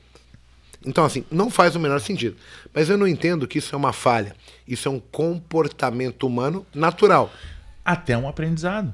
Se você parar para pensar, os caras estão ali exatamente para viver esse momento, de repente para perder um valorzinho, né, sobre aquilo, ver uma recuperação que pode ser feita e aprender. Porque quando você está tá, tá sujeito a gastar o que se gasta para fazer uma imersão, para poder investir esse valor que se investe, todos aqueles alunos eu sei que vão ser bem-sucedidos. Ou a maioria deles. A gente inverte a curva ali. Óbvio. A gente ah, inverte a curva você ali. Você acaba invertendo porque o cara que está buscando esse conhecimento, ele vai comparar assim, caramba, o cara fez tudo diferente, deu certo, e eu fiz errado, e, e tô aqui. Então, assim, quando você, ele você fica na porta, ele, ele precisa falar, cara, realmente o que eu estou fazendo não dá certo. Agora, pensa de uma maneira um pouquinho diferente só. Lá atrás, quando a gente é moleque, nossos pais falavam assim: não faz isso, que você vai se dar mal. E nós fazíamos. Então, assim, tudo que a gente repete aqui tem a ver com comportamento humano. Então, assim, se você não entender como você reage quando é exposto a algumas situações, você vai continuar cometendo os mesmos erros. Então, assim, eu hoje eu tenho plena convicção disso, mas em algumas coisas eu falho. É, tem tem um, vários sentidos, várias situações que, por exemplo, os meus amigos mais próximos me pontuam, caralho, Igor, você tá fazendo isso aí? Eu, cara, não faz sentido nenhum fazer isso aqui, né? aí o cara me dá uma acordada, né? Tipo, você tá retardado? Pra que fazer isso, né? Exato. Então, assim, é, é, é que a gente é falho como ser humano. A gente se acostuma, é, fica preguiçoso, esquece porque tá tudo bem, e você vai começando a dar bobeira de novo, entendeu? Isso é complicado. Mago, Mago, em algum momento na sua vida, para mercado, e eu sei que vai ter dias que você também vai ter teu dia de fúria, acontece, eu acho que acontece com todo mundo. Todo mundo. Mas em algum momento você virou essa chave. Virei. Quando eu parei hum. para entender que o cérebro me fudia. Será que essa é a virada de chave pro operador normal, pro operador profissional? Sim. Eu deixo isso na mesa. Porque você, Thiago, é um operador normal. Você não é um profissional. E não é você ter uma certificação como analista ou algo do gênero. Eu enxergo você operando, você é profissional. Eu enxergo o Stormer operando, é um profissional operando, cara. Eu, eu vejo aquilo ali, e aí, parafraseando de novo, o futebol é como se os caras estivessem jogando com o Romário. Eu vejo você, eu tô jogando com o Zico. Eu vejo o Bizzi operando, o Thiago Bizzi, um fantástico do analista. Eu acho ele espetacular nas análises que ele faz. É um profissional. Por que, que os operadores normal não conseguem girar essa chave? Ou em qual momento ele gira essa chave, Mago? Eu te faço a pergunta. Pensa só. Quando você pondera dessa maneira, você está ponderando como se todo mundo fosse ser pleno. Então, assim, você está pontuando que todo mundo tem a mesma capacidade de interpretação das coisas. Eu sei a minha capacidade, eu entendo as minhas limitações hoje e eu, por isso, eu tomo decisões melhores. Mas mesmo assim, eu lido com coisas que eu não estava preparado, eu não tinha nunca vivenciado. E essas condições, elas geram dúvidas na minha cabeça, elas geram situações de exposição que ficam complicadas de eu lidar, porque eu não sei como lidar. Eu costumo dizer que assim, quando eu nasci, eu fui sempre condicionado a ser um vencedor. O que, que é isso? Desde moleque você vai vendo, nossa, você quando crescer vai ter, vai ser médico, né? Tiagão? Não, sim. É, no, no caso dele funcionou. Tiagão. No caso dele funcionou. Chegou, né? Ah, você vai arrumar um bom emprego.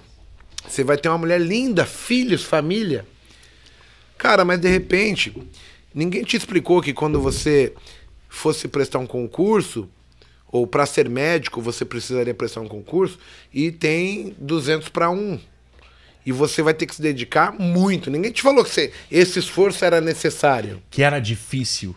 Não só esforço, que era difícil, né? É, o esforço vai gerar dificuldade. Ninguém te falou que quando você casar, de repente, você vai brigar com a tua mulher e de repente você vai ter uma separação no casamento.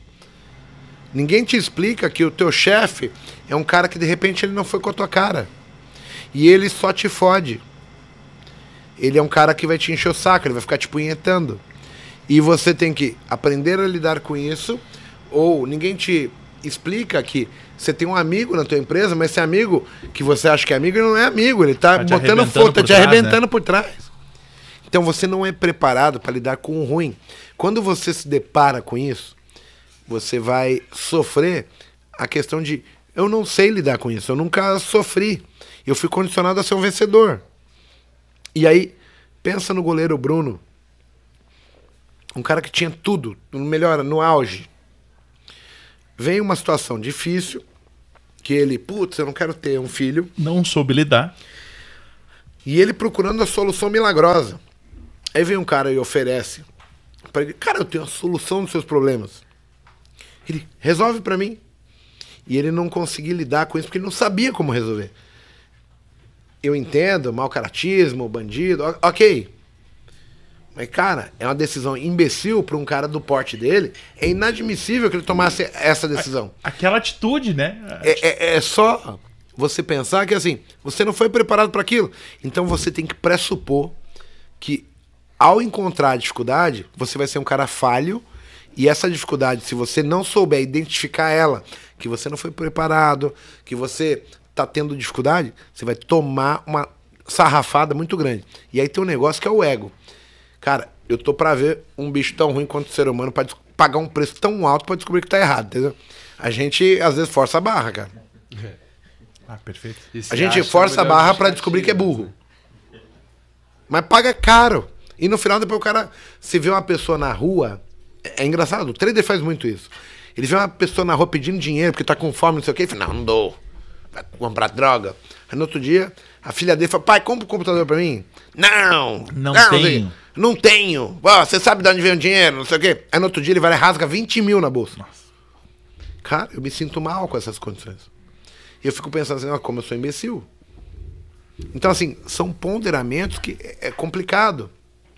O analista é bom, o quanto ele acerta, e aí você tem que também conciliar que, fora o analista ser bom, acertar, o cliente tem uma noção, uma diversidade cultural em termos de níveis, né? Assim, um tá bem, o outro tá um pouquinho menos, um aceita perder mil, o outro perder cinco mil, o outro um cem mil, e não muda de, de um para outro a, a vida.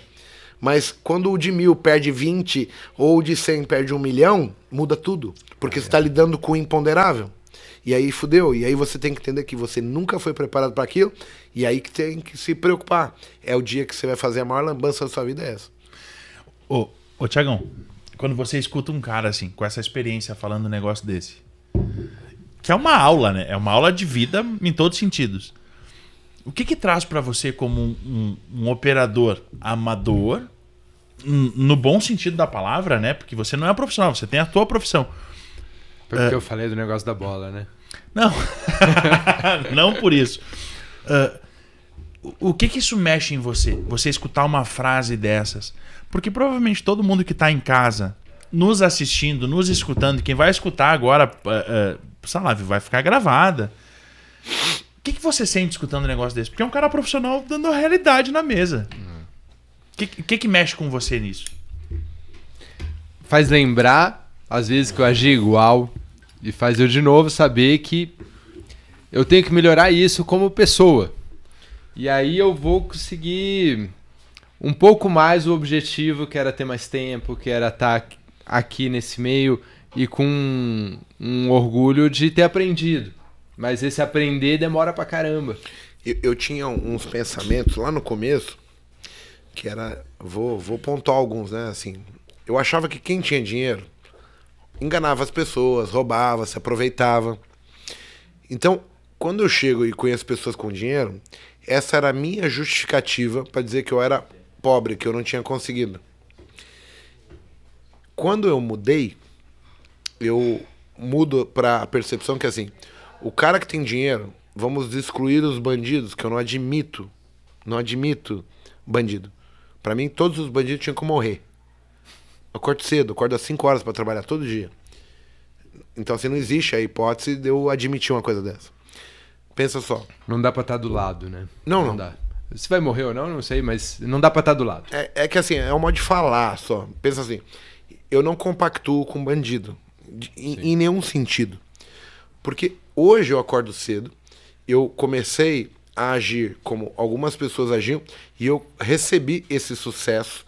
E esse, sucesso, esse sucesso ele foi é, transformado também em dinheiro, em, em ter um, um bem-estar maior.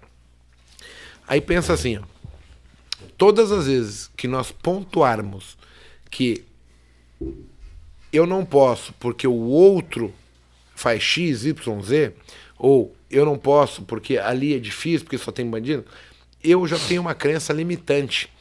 E eu cresci no meio de uma sociedade, da minha comunidade, da minha região onde eu nasci, que era comum isso. E o cérebro aprendeu a lidar com a situação do jeito que era apresentado para mim.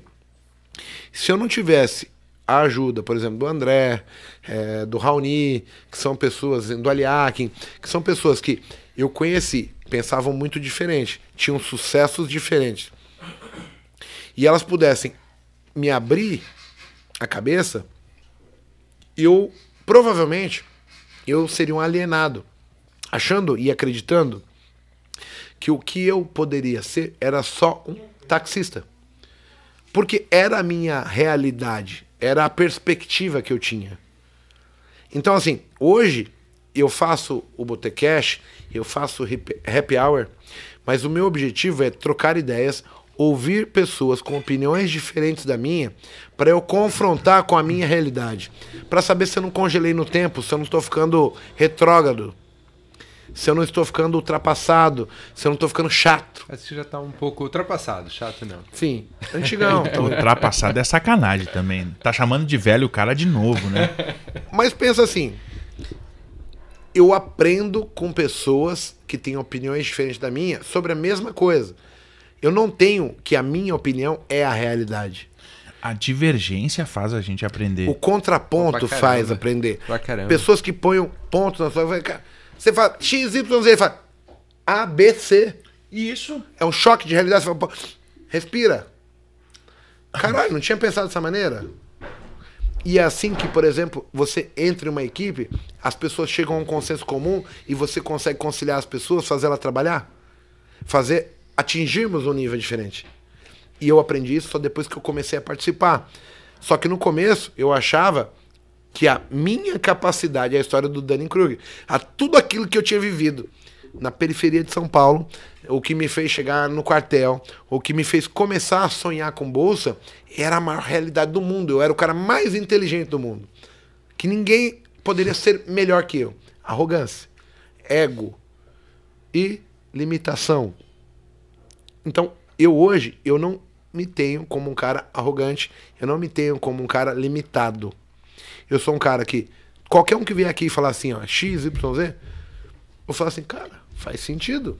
Dá pra fazer assim também. E eu acabo aprendendo maneiras diferentes de fazer a mesma coisa.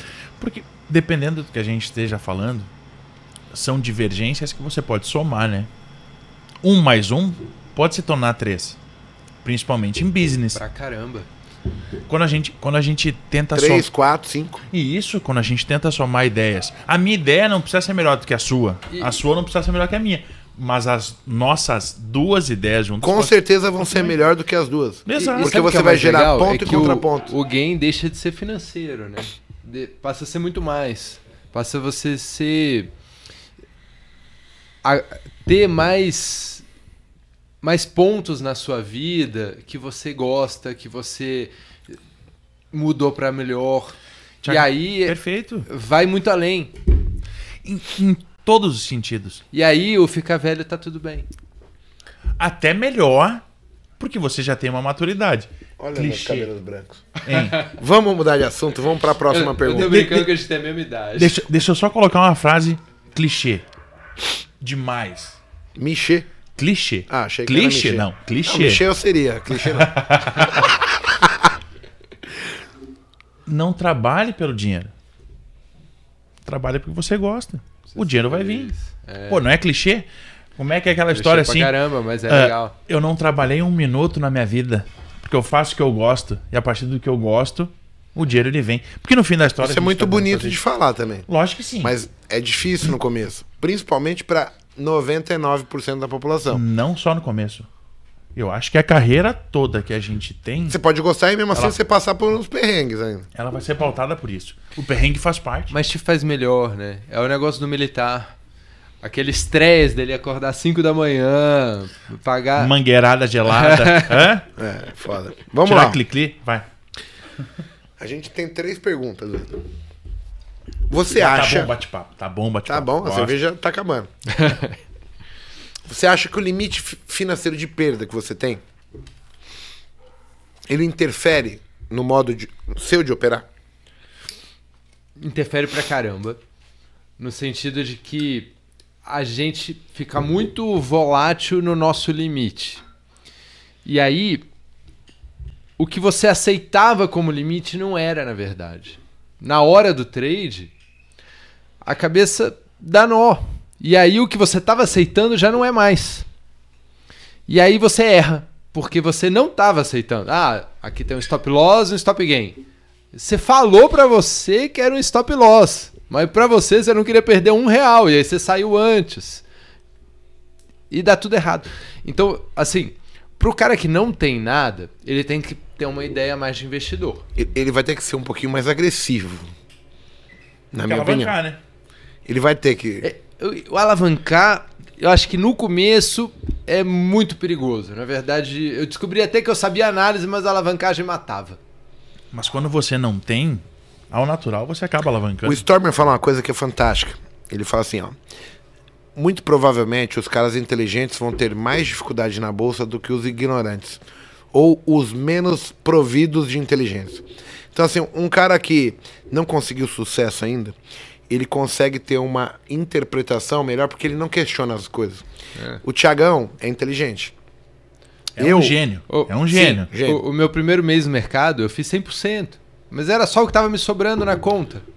E aí eu, 17 mil virou mais de 100%, virou 35 mil. No primeiro mês. Eu falei, nossa, se eu tivesse um então, milhão aqui na conta. A, a, sua inteligência, ela fez você se ludibriar. O ponto é, o cara que não tem muita inteligência, ele, ele, é foda falar o cara que não tem inteligência. Não, não é essa a palavra. O cara que não teve sucesso, porque assim, eu acho que inteligência todo mundo tem. Mas o cara que não teve sucesso, ele consegue ser menos questionador. Ele cria menos problemas para resolver a mesma questão. E você quer saber assim, puta, mas eu fiz, eu, eu pensei, eu achei, era assim, eu tinha certeza, devido à inteligência. Eu acho um ponto muito foda. E eu vejo ser verdade. Então, assim, é, é quando as coisas no começo fazem sentido.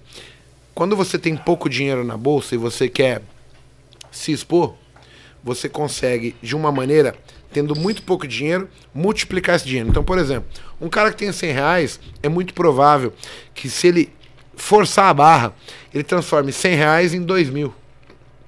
Eu já vi vários casos desses. Agora, um cara que tem 100 mil, ele dificilmente transformaria 100 mil em 200 mil. É, 2 milhões. A proporcionalidade é a mesma. Sim, só que o peso do, do dinheiro ele vai ser muito diferente. E aí, o que, que acontece? Eu, eu tinha uma dificuldade muito grande no começo, que era lidar com o meu ego. Então, assim, a partir do momento que eu estabilizava ganhando algum dinheiro, eu queria mudar muito rápido de patamar. Então, assim, eu queria sair de 100 para 5 mil, de 100 para 2 mil, de 300 para 10 mil. E, cara, toda vez que eu tentava fazer isso, eu quebrava a cara. Ponto. Hoje eu entendo que é o seguinte: você tem que ter um, um nível de avaliar a sua evolução e começar a subir gradativamente a sua mão, porque está extremamente ligado. O, o, financeiro que você está desprendendo, ele tem muito valor pra gente. A gente é movido a dinheiro. Você vai no mercado, gasta dinheiro. Você aluga uma casa, é dinheiro. Você vai comprar uma casa, é dinheiro. Então o dinheiro ele tem alta importância pra gente, ele é extremamente relevante. Ele faz parte do nosso dia a dia. Com ele que nós conquistamos as coisas. E normalmente quem tem dinheiro tem poder. Quando você vê o seu dinheiro indo embora, você tem um sentimento de perda. Eu perdi. E é muito difícil lidar com esse sentimento. Então, eu só comecei a evoluir conforme eu fui desprendendo do interesse daquele montante. Então, por exemplo, quando se torna corriqueiro, você ganha 50, você cata 50 e joga pro ar, você dá pro mendigo, você paga uma cerveja pra galera, porque 50 é, é convencional, é do dia a dia. Agora, se a cerveja custasse 100 mil reais, eu falo, não, pera lá, meu, eu não vou dar dinheiro para mendigo nenhum, vai todo mundo tomar no cu. Eu não vou comprar cerveja para vagabundo nenhum, esses caras trabalham. Porque ele tem extremo eu tenho extremo apego a esse dinheiro. Então eu só consigo ir evoluindo quando aquilo perder a relevância que tem. E eu acho que as pessoas não entendem isso. O, o Daniel Lemos veio aqui e ele sempre falou assim para mim: Você já percebeu que tudo tem a ver com não aceitar perder? Porque, e é exatamente isso. Todas as merdas que você faz tem a ver com você. Cara, eu não aceito perder. Apesar de você falar assim pra gente. Pra mim, pra você. Cara, eu tenho uma meta negativa de X. Mas você não aceita perder aquele X nem é um caralho. Então você vai clicar demais, você vai zerar sua operação antes porque você já tá positivinho. É, você vai puxar seu stop contra, vai clicar igual um, de, um demônio, você vai perder o seu dinheiro, depositar dinheiro na conta de novo, porque você, não, vou recuperar, vou recuperar. Então, assim, as atitudes que nós tomamos, elas sempre têm a ver com não aceitar perder. Porque não é uma coisa natural pra gente. Nós somos doutrinados a vencer. O tempo todo, né? E, e, é, civilização nossa, né? Civilização ocidental só vale se você for o melhor. E aí acaba com o que a gente tem de melhor na vida, que é a gente ser a gente. E, e, e no fim disso tudo, você não tá mais em busca da felicidade, né? Você tá em busca de ser o melhor. É. E a felicidade não tá atrelada em você ser o melhor. A felicidade é está atrelada a você botar a cabeça no travesseiro e dormir bem. Pelo, pelas coisas que você tá colocando e proporcionando para todas as pessoas. Uh, tem um aluno da Central de Scalp que eu acho fantástico quando ele fala isso. Deu o primeiro call, loss. Deu o segundo call, loss. Deu o terceiro call, loss. Ele sempre vem com a mesma frase. Eu acho aquilo fantástico. Lucas é um dos melhores alunos que você tem. Enquanto tem bambu, Tem flash. tem flecha. Cara, aquilo. A primeira vez que eu escutei aquela frase mudou. Boa Enquanto tiver parte, bambu, tem flecha, mano. boa parte da minha vida. Você tem bambu ainda? Tem flecha. Nós vamos acertar alguém. E quando nós formos acertar, a Zero limite, zero regra. A matemática tem que estar a nosso favor. Porque se você tomar quatro, tomar cinco, A Você- próxima vai, né? você deixa o bambu para amanhã, se for o caso, e faz parte do jogo. Vai dar certo. O grande problema da maioria das pessoas que está no mercado, que está tentando ganhar dinheiro rápido, fácil, não vou perder, eu não aceito perder, eu, eu nasci para ser um vencedor. Eu não posso perder, é o dinheiro que eu tenho pra pagar a conta de luz. Se não, é, E esse é o grande problema. O grande problema está aí. Você precisa saber o momento que você, até onde você pode perder, para você se proporcionar a ganhar. É a história Eu- que a gente vai voltar lá atrás sobre o cara começar a investir, crescer, poupar, se tornar um investidor.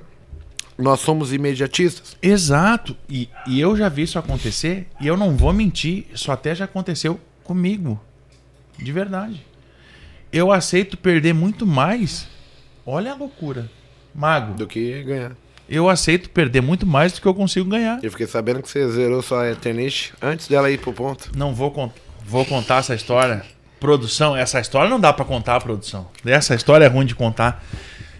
Eu aceito perder, mas eu não me permito ganhar.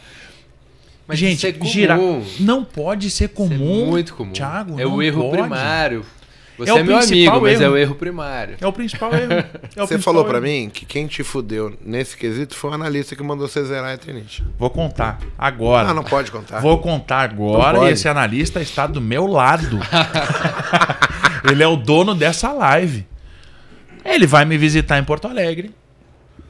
Pandemia, torando, a gente contrata o Igor, traz ele para trabalhar com a gente. LS, fantástico, tudo certo. Eu olho para esse cara quando, eu- quando a gente contrata ele, quando a gente fecha com ele, eu tenho uma empatia por ele absurda. Porque ele é um, ele é um cara como a gente. Empatia é uma coisa fundamental pra gente ter na vida, né, cara? Fundamental. Fundamental.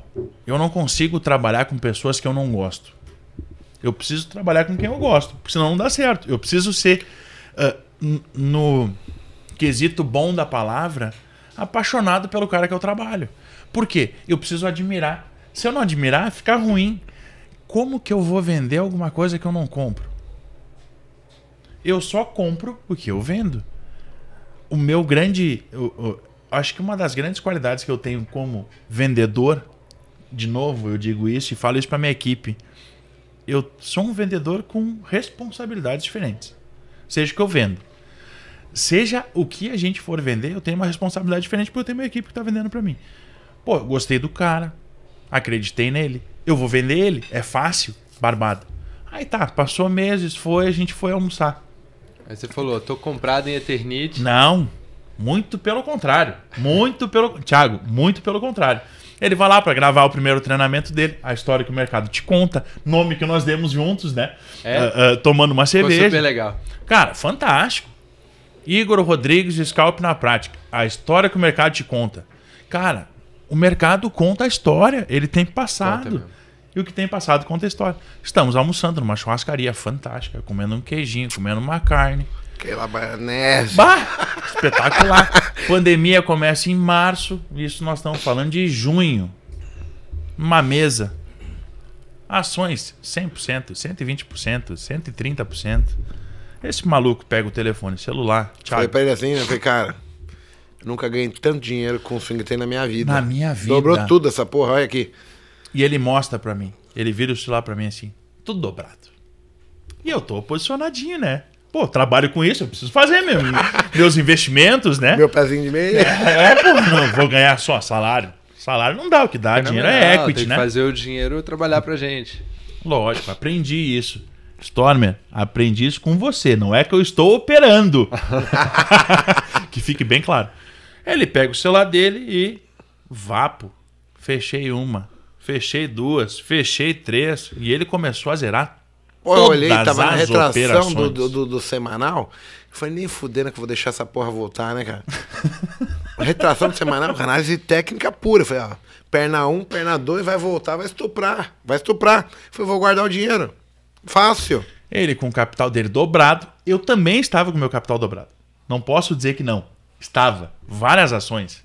Eu estava em 7, 8 ações, ele estava em 12.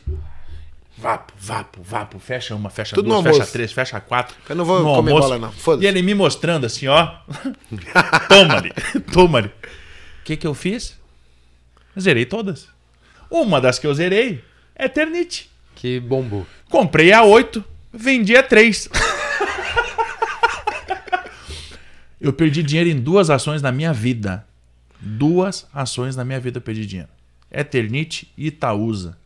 E assumo hoje na live. Eu nunca perdi ação. Nunca perdi dinheiro em ação. Eu faço preço médio. Você é um mentiroso. Por Deus. Por Deus, pelos meus filhos. Position, swing, é diferente. É, Total, holder, é buy, holder. total buy holding. Total. Só vendo Eu quando ficar respeito, positivo essa dá porra. um lucro do caramba, holder. Mas Eu não trabalho com isso. Meu trabalho é fazer as pessoas terem sucesso. Eu preciso comprar uma coisinha e ficar bem quietinho, paradinho, enquanto dá dinheiro, deu. Se não, preço médio. Eu não gosto de ficar longe da minha ação. Já falei isso pro Igor e mostrei pra ele como eu faço. Eu não fico longe do preço. Caiu, compra mais, caiu, compra mais, caiu, compra mais. Quase um martiguei. Ah, para, vai. Essa é a minha parada. E ele fechou todas dele? Eu quero saber. Tô fechar ganhando. também. O Nossa Mago tá fechando tudo? Tô ganhando Quem dinheiro sou pra eu pra cacete manter? nas minhas ações, tô perdendo em duas. Fechei Vapo, todas vapo, positivas, vapo. todas. Duas negativas. Ah, ah, faz parte. vai cobrir, né? Fez o E- médio, né? Faz Itaúsa- o net, saldo net. Itaúsa, Eternite. Eu paguei 8 pau na Eternite. Vendi a 3. 3 e, hoje- pouquinho. Tá 20 e poucos reais. Foi um 30 mega conto. trade esses dias, foi um mega trade, deu super bem. Eu cheguei no imersão e falei, Mago, tu me fudeu. E perde tudo, que a Eternite pra mim foi a única que sobrou. Não, Tava na conta não, da esposa. Pior de tudo, não. Olha que filha da puta que ele eu não tinha foi. acesso pra zerar. E a sua você deixou. Ah, já já tá. A já já tá toda feliz que a ação chegou a 30. E eu, ó, tem que aprender, né? Você não seguiu os calls 100%. Não, eu segui o mago, olho no olho. Você- o meu analista você- favorito. Na... Ele falou Não, assim. mas você seguiu uma Ó, ideia, o cara que era tá fechar, e não aquele fechou. Tiagão, minha linha de Não, raciocínio. eu zerei tudo. Eu falei, cara, nem fudendo que eu vou ficar, essa porra vai cair. Vou zerar tudo, eu compro de novo, de novo. Minha linha de raciocínio. Quem sou eu pra não zerar toda a minha carteira se eu tô vendo o analista que mais eu tô admirando nesse momento? Ah, o cara do Billions, né? Cara, tu tá maluco na cabeça. Verdade. E aí, aí depois eu fiquei olhando, eu zerei a porra, né? Eu falei, caralho, mano, passou lotado a retração. Mas vai parar no 98. A gente zerou 95 mil. Tinha comprado no 73. Tudo. Dobrou. Eu tinha comprado o JHSF a 2,90. Tô olhando, tá 7 e fumaça. Falei, Toma, que porra vapo. é essa? Vá, pô, sai. Aí eu fico olhando e pensando assim. O cara que fala pra mim que tá com Bitcoin, hein, Caetano? Não, eu comprei Bitcoin, é tanto dobrou, triplicou, quadruplicou. Cara, eu não consigo. Eu não vou conseguir nunca. Como é que dorme? Cara, eu paguei 100. Tá 200 é vapo. E essa frase ele falou pra mim também nesse mesmo almoço, Thiago. Mas o, o Eu problema- não consigo ser swing trader e position trader. Eu não consigo É, dormir. perfil, né? Perfil. Não, jamais. Se amanhã caísse, eu ia ficar muito puto. Eu falei, não, eu vou guardar o dinheiro. Guardei. Vamos para a é próxima difícil. pergunta. Ó. Como você divide hoje os seus investimentos? Você. Porque assim, você é médico e, pelo que eu conheço de você, você tá no trade, né? Mas você, você investe em outras coisas? Qual a linha de é, raciocínio? Sei que você tem uma filha, tem planejamento.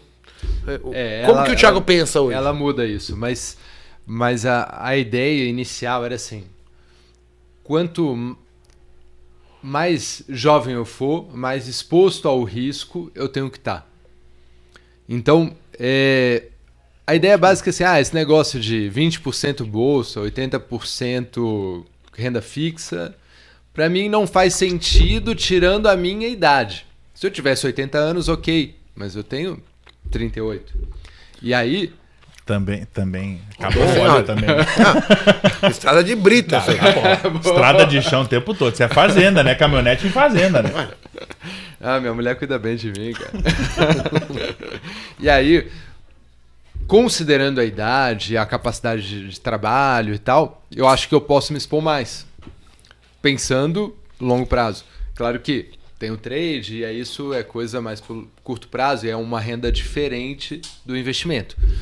E menor até, imagino que a tua carteira menor seja fazendo trade, assim, né? Sim, sim, porque na verdade grande parte é capital imobilizado, é imóveis, são imóveis, né? E aí eu fico muito tranquilo que grande parte está ali, mas eu acho que o que eu tenho vai ser todo no que eu estou me dedicando ao máximo, que é ser bom nisto, né?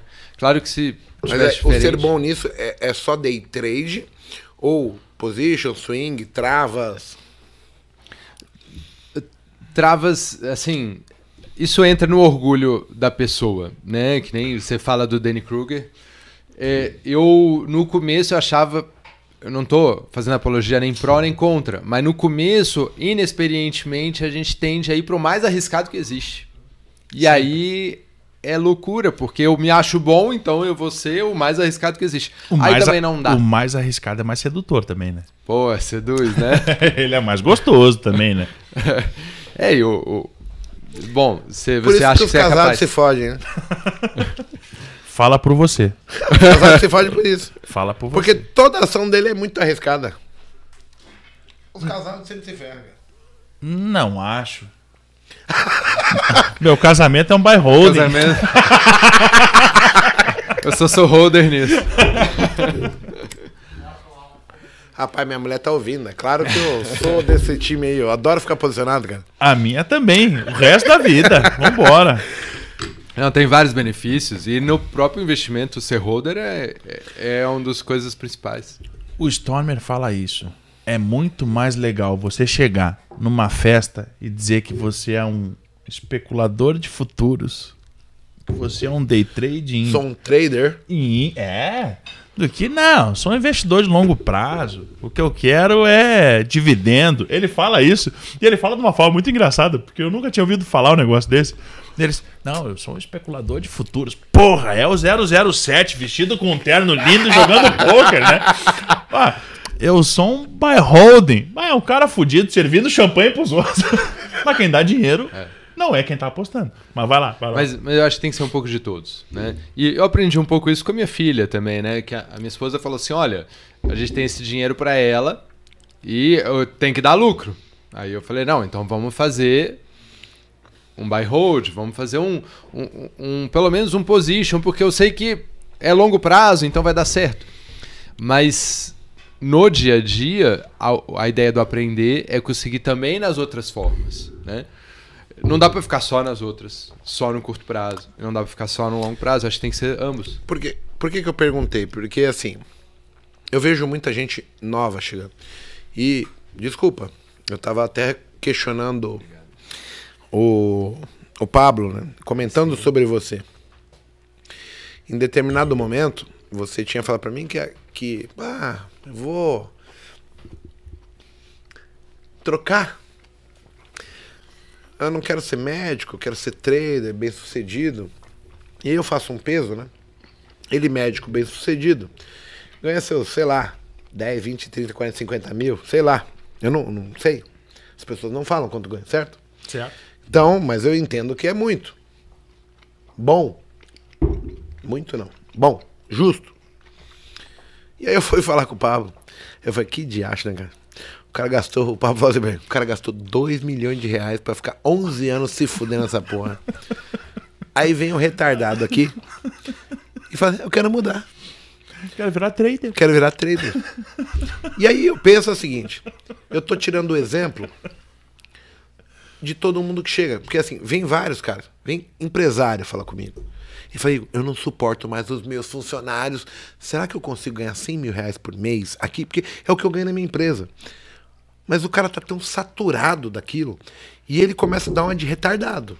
Porque assim, você tem que entender que você é o pica das galáxias sendo médico, o pica das galáxias sendo empresário, mas quando você chegar no trade, você vai ser um iniciante, um amador. Mas as pessoas vêm com esse papo assim, e, e, como se fosse muito, mas muito simples a, a essa mudança. E aí eu fico lembrando o que eu passei, o, o que as pessoas que nos acompanham passam. E eu falo, cara, esse cara não tem a mínima noção, né? Eu penso comigo. Então, assim, de onde sai essa ideia? Você tá muito certo de ter essa crítica. E, e um cara honesto de falar isso. Porém, a minha percepção é que assim, assim como você próprio, né? Você não, não é só trader, apesar Hoje de ser não ótimo mais. trader, não é só trader. Não. É um, é um cara que mexe com vários, várias áreas de investimento. É um businessman. Um empresário. um empresário em tudo, né? Até na, na, vida pessoal e tal, ele, ele tá querendo crescer. E é, essa é a minha ideia também, assim. Até no, no trabalho que eu escolhi, né? Assim que eu me formei e tal, tinha algumas opções de onde eu ir, né? E eu escolhia que era mais desafiante, que eu teria mais o que aprender. E a, a ideia é que aqui eu tenho essa capacidade de aprender e acrescentar, né? Então, assim, você pode ser bom médico, mas você pode também saber cuidar do seu dinheiro e não deixar para as pessoas darem opinião que às vezes vai ter viés. Perfeito. E aí, esse é o objetivo principal, né? E aí entra aquilo que a gente falou antes a gente estava falando que o bom não é gastar tempo para fazer dinheiro. O negócio é a gente o ganhar dinheiro é comprar tempo. Tempo, isso. A, a gente volta para o início da nossa conversa. Você abre essa conversa falando exatamente isso. E olha só como, como a gente anda em círculos. Porque no fim da história é essa. Você quer o empresário, esse cara que ganha 100 pau por mês. Ele tá de saco cheio, tá, da punhação, ele quer comprar o tempo. Ele agora. quer comprar o tempo. Exato. Ele Só que não, não é muito simples isso. É, Tem um não gap. sei de onde sai essa falsa ilusão que seria simples aqui só porque ele é bem sucedido. Eu entendo o motivo, mas eu entendo que não é simples. E as pessoas se dão de idiota. E eu, vejo, eu já vi muita gente queimar muito dinheiro aqui por não ter esse discernimento de separar. Então, assim, eu entendo, é justo. Eu, como você falou, eu tô tentando comprar esse tempo. Eu tô querendo ter renda recorrente nas outras empresas que eu tenho para poder falar, cara, desculpa, mas eu não vou dar mais aula. Não fala isso. Não vou dar mais aula, eu não, Não vou atender mais ninguém. fala Eu- isso. Eu, vou viajar, eu vou curtir minhas filhas, meu filho. Vou viajar com minha esposa e, e conhecer, porque eu entendo hoje que o tempo é muito curto. Putz. Engraçado. A gente eu vai falar de tempo de novo. isso? Eu não sei se eu vou estar vivo amanhã. Aí que no- na live aí, os caras no chat, o Igor tá fumando igual um cachimbo da paz, não sei o quê, bebendo que só um cara. Gente, eu vivo plenamente. Mas eu quero ser muito feliz enquanto eu vivo. Você vai pensar assim, ó, a gente teve uma pandemia aí onde tinha nego que corria 20 km por dia, que não fumava, que não bebia, e o nego empacotou, independente do estilo de vida. Eu não tô falando que eu tô certo, eu só quero vivenciar o que eu posso plenamente. Não tem a velha máxima da, do, do golfinho e da tartaruga? Ah, conta pra nós. É, você não conhece. Deve né? ser jargão gaúcho isso, né? É bom, é bom estar com cara diferente que a gente aprende, cara. Cara, o golfinho passa a vida inteira dele nadando. 10, 12 aninhos morre. A tartaruga, bem lento, come de tudo, que pintar pra ela vai 130 anos. é lento pra um cacete e vive pra um caralho. Ô, Ei. qual que é a tartaruga que você era do Tartaruga Ninjas? Eu? É. Não, nunca fui. Ah, você tem que ser. Não, não fui, não fui. Tá com 94 já, pô. Tá chegando lá. Mestre Splinter. Agora tá reunindo o time. Cinco tartaruga, o mestre Splinter. Falar nisso, cadê o Mestre Splinter? Ah, não vamos entrar Ah, em não detalhe. veio, né? E sem detalhes, não Tá vamos cansado, botar nome. Tá cansado, tá cansado. Ele ajudou demais. Demais. Tá foda. Tá rindo do quê, Bruno? Ó, o Bruno rindo. Aí. Vou chamar ele pra live, pôr ele na pressão, quero ver. Merecido, quero ver ele contar né? aquela história medíocre dele. Não conta. Não, o que eu fiz, o que aconteceu. Ah, ah, ele, para. veio, ele veio com a história da ampulheta. Exato. Quem trouxe a ampulheta fui eu, nem fudendo. Vamos pra última pergunta pra gente poder também abrir um espaço pro pessoal fazer perguntas, ó. Você faz o trade com o objetivo de mudar de profissão? A gente já entrou meio que nisso, mas assim, qual o teu objetivo aqui? Porque assim, um cara bem sucedido, ok. Mas qual é o objetivo real? A gente vai entrar na mesma história do tempo, eu sei. Mas era uma pergunta que eu tinha que fazer e deixar em aberto. O objetivo é agregar, acrescentar coisas boas na minha vida. Isso vai ser um lucro, isso vai ser uma, um aprendizado como um legado para a família. Isso vai ser uma coisa que eu adorei, que é a amizade. Então, assim, tem um monte de coisas boas e que faz parte do meu jeito de ser, que é aprender mais. Eu tenho uma profissão muito boa, sim. Eu ia, eu ia apontar que- isso, assim, tipo, se. Mesmo que, vamos supor que daqui X tempo você fala, cara, isso aqui não é pra mim o trade, mas eu vou continuar fazendo position, swing. Pô, isso é pra caramba. Você acha que Isso esse é pra caramba. aprendizado, ele le- você leva esse aprendizado pra algumas características? Eu falo isso porque, assim, você já tocou nesse assunto, eu vou pontuar. Eu interpreto que eu tive que mudar como ser humano pra eu ganhar aqui. Eu ganhar como trader. é, de 2011 a Isso que 2016, você fala é fera. eu, eu, eu era um cara que eu postava as minhas boletas, eu operava a minha conta, eu dava show. Mas era muito baseado no meu resultado. Só que eu me sentia pleno naquilo. Então, assim, eu era bom. Só que, assim, para eu chegar ali, eu tive que mudar tanto percepções que eu tinha, atitudes, trejeitos, vícios, é, opiniões, que hoje eu consigo falar plenamente. Eu não sou o mesmo ser humano. Tem um cérebro diferente aqui.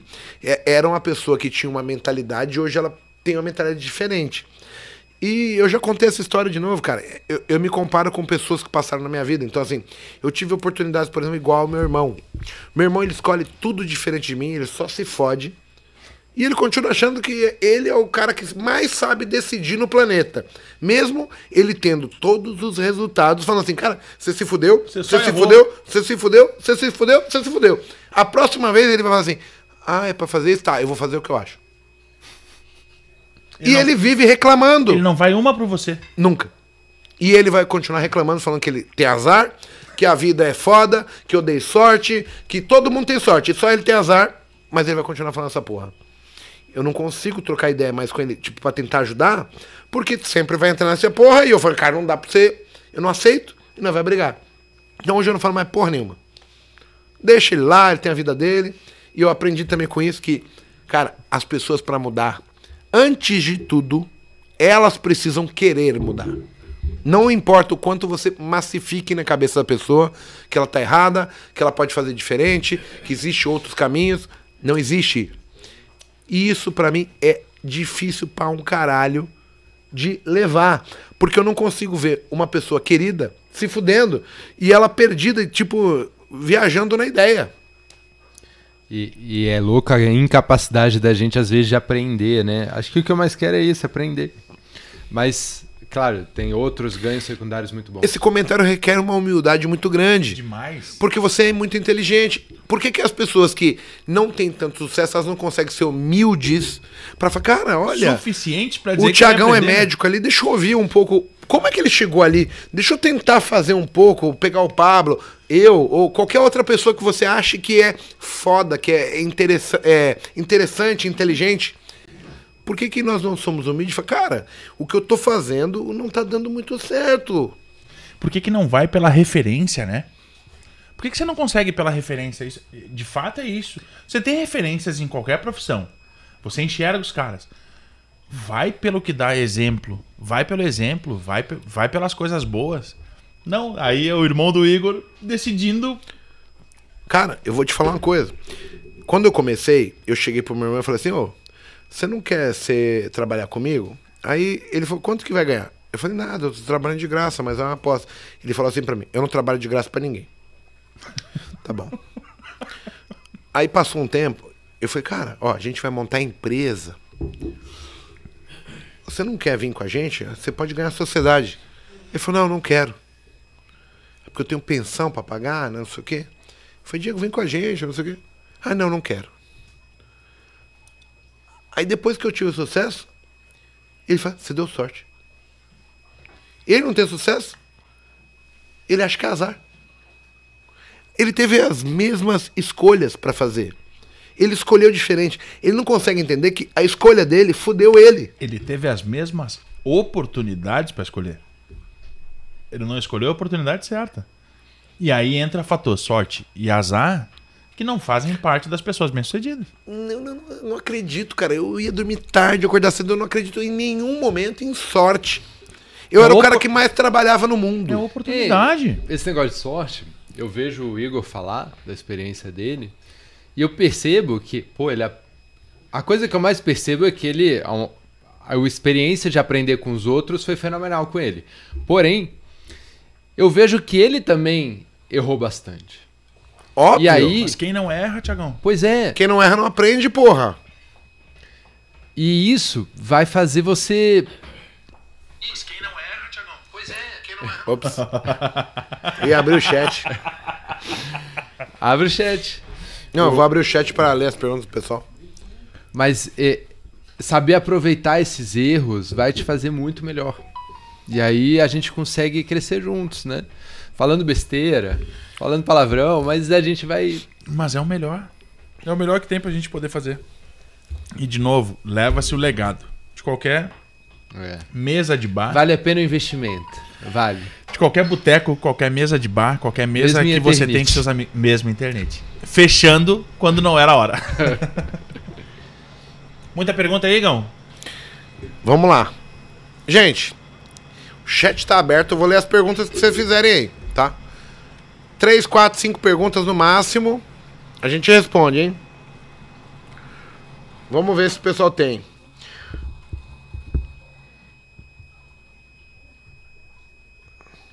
Ó, eu deixa eu pegar a primeira aqui do William Oliveira. Ele falou, Igor, você era humilde, como conseguiu abrir mão do valor do dinheiro, como você disse ser importante? Cara, eu, eu tive um problema, e aí eu queria que vocês dois pontuassem. Que era o seguinte: o, o meu caso de sucesso, ele não tem a ver com mérito, ele tem a ver com sorte. Paradoxo. Paradoxo, mas ele tem mesmo. Porque assim, eu fiz tanta merda no começo e eu perdi uma grana violenta. Só que Deus também olhou pra mim e falou: Filho, você vai continuar fazendo essa merda, só que dessa vez vai dar certo. Eu tive o discernimento de parar, pensar e ficar, ah, tô fazendo merda pra um caralho. Tirei o dinheiro da conta. Já tem essa história por aí. Eu perdi todo o dinheiro que minha mãe tinha, dei um sorte com opções, mas não houve mérito. Eu não chego falando pros outros, falando, cara, quer aprender como ganha 700 mil com opção? Tá aqui a boleta. Eu não faço isso. Porque seria injusto. Eu ganhei na maior sorte possível. Da mesma maneira que eu quebrei, que eu afundei, teve um golpe de sorte que Deus falou assim, menino, ó, eu vou te perdoar, mas eu quero saber se você vai ser inteligente. Essa é a minha interpretação. Depois, eu sempre fui ganhador. Então, assim, só que na época eu era ganhador de 50 reais, 100 reais, 150, 200, 100. Aí passa para 400. E eu queria passar de fase sempre muito rápido. Toda vez que eu queria sair de passar de fase, eu tentava sair assim. Eu ganhava 200, 300, 400. Me dava louco, eu queria passar para 2 mil. Cara, eu talvez perdi mais dinheiro depois que eu começo a ganhar. E começa, tipo assim, no dia que eu ia aumentar, eu devolvia tudo que eu ganhava de semanas para trás, meses, para tentar mudar de patamar, do que o meu risco inicial. Até o momento que passou. Então, assim, hoje eu consigo falar para vocês que, para mim, eu hoje entendo que o que fez eu passar de fase foi quando eu tinha um emprego. Eu falo para todo mundo isso. Eu acho que o cara que quer ser trader e não tem uma renda por fora, ele tá fudido. Não tem ficha pra pôr. Ele não tem ficha pra pôr, ele não tem como repor a ficha. já, já fode. E assim, ele não tem o principal, que é a tranquilidade de saber que as contas estão pagas, filho. Exatamente. Então, assim, eu só comecei a dar certo porque eu montei uma empresa, essa empresa começou a dar dinheiro e isso me fez trazer a tranquilidade. E eu tive tempo, tempo para ganhar experiência, tempo para entender como funcionava.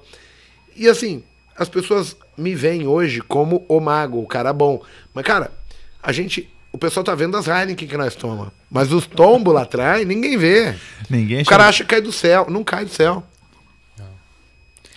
Mas é, é, é interessante você falar essa tranquilidade de ter outro emprego. Eu acho possível até que tenha gente que consiga ter essa tranquilidade, não só tendo outro emprego, mas com outras coisas. Ele pode ter uma renda, alguma coisa. Não, pode não ser dinheiro, Nua e crua, eu vou te falar que eu tô pra conhecer.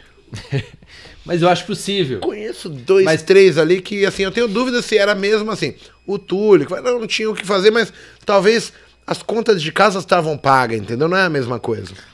Tirar. Não é um cara que fala assim, eu sou solteiro, eu vou pedir demissão dessa porra e eu vou vencer com mil reais na conta. Eu não conheço esse cara. Tirar Eu não conheço. Tirar direto do dinheiro pra pagar Não conheço, as suas não conheço. contas. De uma rescisão, Isso é muito que difícil. Todo mundo que Muito conseguiu, que fala assim, eu tô desempregado, eu tô humildezinho, Mas ele- pequenininho, mas- mas, mas ele ele, tem, tinha né? a esposa trabalhando, as contas estavam pagas. Então, assim, a pressão mesmo foi aliviada. Conhecer um cara, É que eu não a pressão conheço um. mata o cara. A pressão Do mata o negativo, cara, né? Mas Sair do dinheiro. Cortando o relógio de luz. Eu não vi também. O cara cortando luz, é, aluguel atrasado, você tá Mas, louco. mas é que a gente tá trabalhando com a ideia do cara só pensando na indisciplina, né? O cara pode ter um desenvolvimento interior que não, não passe. Tiagão, deve ter vários caras desse. Mas são minoria perto dos É. caras que são bem-sucedidos, que entram na bolsa. Tem mas a mesmo o perda cara do bem aprendizado. né? Sucedido, ele estopa errado também. Sim, não, ele é bem-sucedido na vida, não na bolsa. Ó, tem duas perguntas legais agora. O. Deixa eu pegar aqui. Washington Vieira, ele tá falando assim, ó. Igor, é possível ganhar sem um setup? Eu acho que não, mas não é pela palavra setup. É. Você vai ter que ter um método, seja plano, lá, um nem que seja o seu próprio. Eu não quero tirar essa. Eu não acredito que quem ganha dinheiro são métodos, setups. Eu acho que quem ganha dinheiro são pessoas. Na empresa de vocês, vocês devem ter assim, nego que só reclama sobre, tipo, um cara bem sucedido. Só que você vai ver, o cara bem sucedido, ele acorda cedo, vai dormir tarde, ele faz hora extra, ele tá, ele tá dedicado. O cara reclama, tá jogando paciência, não sei o quê. Então, assim, são as pessoas que fazem por elas. E o bem-sucedido agora às 5 da manhã vai malhar, né? Exato. É difícil ser gordinho também, né? é difícil também. Você tá louco? E o Instagram, como é que fica? Tem outra aqui. Quer opinar sobre isso aí? Manda. Ah, não, dessa. Tem outra legal aqui também. Opinião. Você é malhadinho. A do você R Barros. 5 da manhã. A né? do R Barros é mais legal. A pergunta dele, ó. Qual conselho para alguém que já perdeu mais de 200 mil, Caramba. Mas Ah. acredita que é possível viver com trade? O, o- o meu primeiro conselho para você é o seguinte: é, cometer os mesmos erros e esperar resultados diferentes é o cúmulo do absurdo. Putz, Clichê, frase- clichê demais, mas é exatamente isso. Como que você vai esperar um resultado Então, diferente Mas fazendo entra- a mesma coisa? Entra no que o cara falou, né? O, o método lá, né? Eu acho que você tem que ter uma ideia, sim, de como você vai operar. Né? Não é o método. Eu acredito que esse é cara, ele já sabe 200 mil reais vezes de como não fazer. Sim.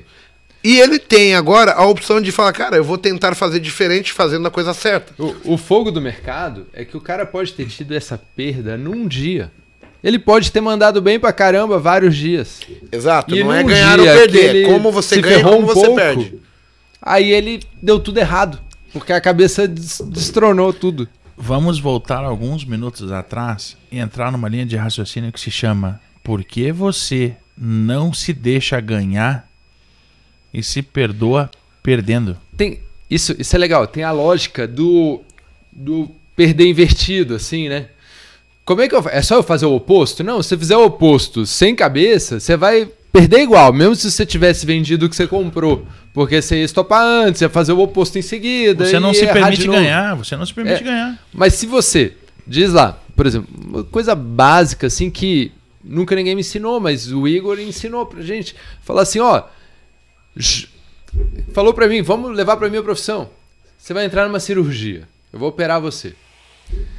Primeiro, você tá lá sangrando que nem um louco. Primeiro eu tenho que parar o seu sangramento. Eu falei pra ele isso ontem. É, eu e falei eu assim, achei ferrado. e- E ele o vai lá ele fazer a cirurgia. Na imersão Aí inteira. do nada ele vai fazer um corte no cara, ele dá uma erradinha, um deslize, corta um, um- um vaso, veia, um vaso, veiazinha. um vaso, começa a hemorragia Pô, do nem cara. foi um erro, pô. Não foi um erro. O cara já Faz tava parte. sangrando.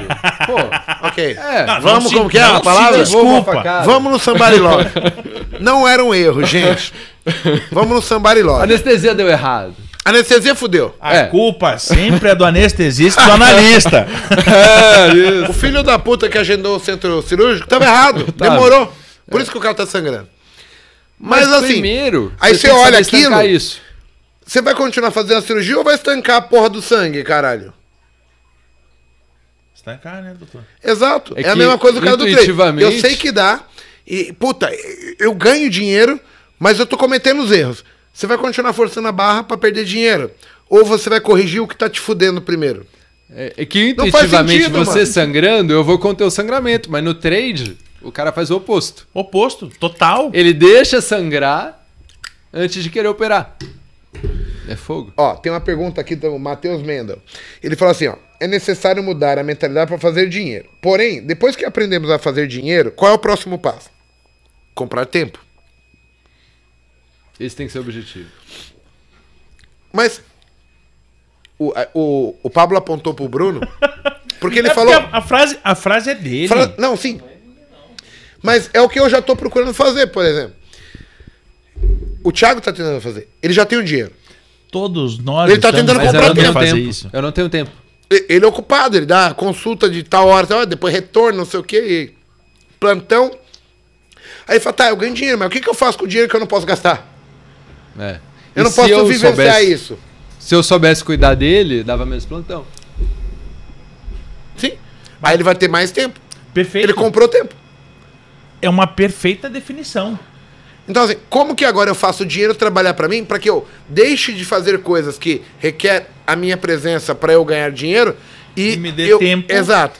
E eu colocando dinheiro em algumas coisas, eu posso ganhar dinheiro com isso e agora eu tenho tempo pra fazer coisas que eu acho mais vantajosas. É, essa é a pergunta. Então, assim, eu tô investindo, eu tô montando empresas, eu tô tentando achar rendas recorrentes que possam me ajudar.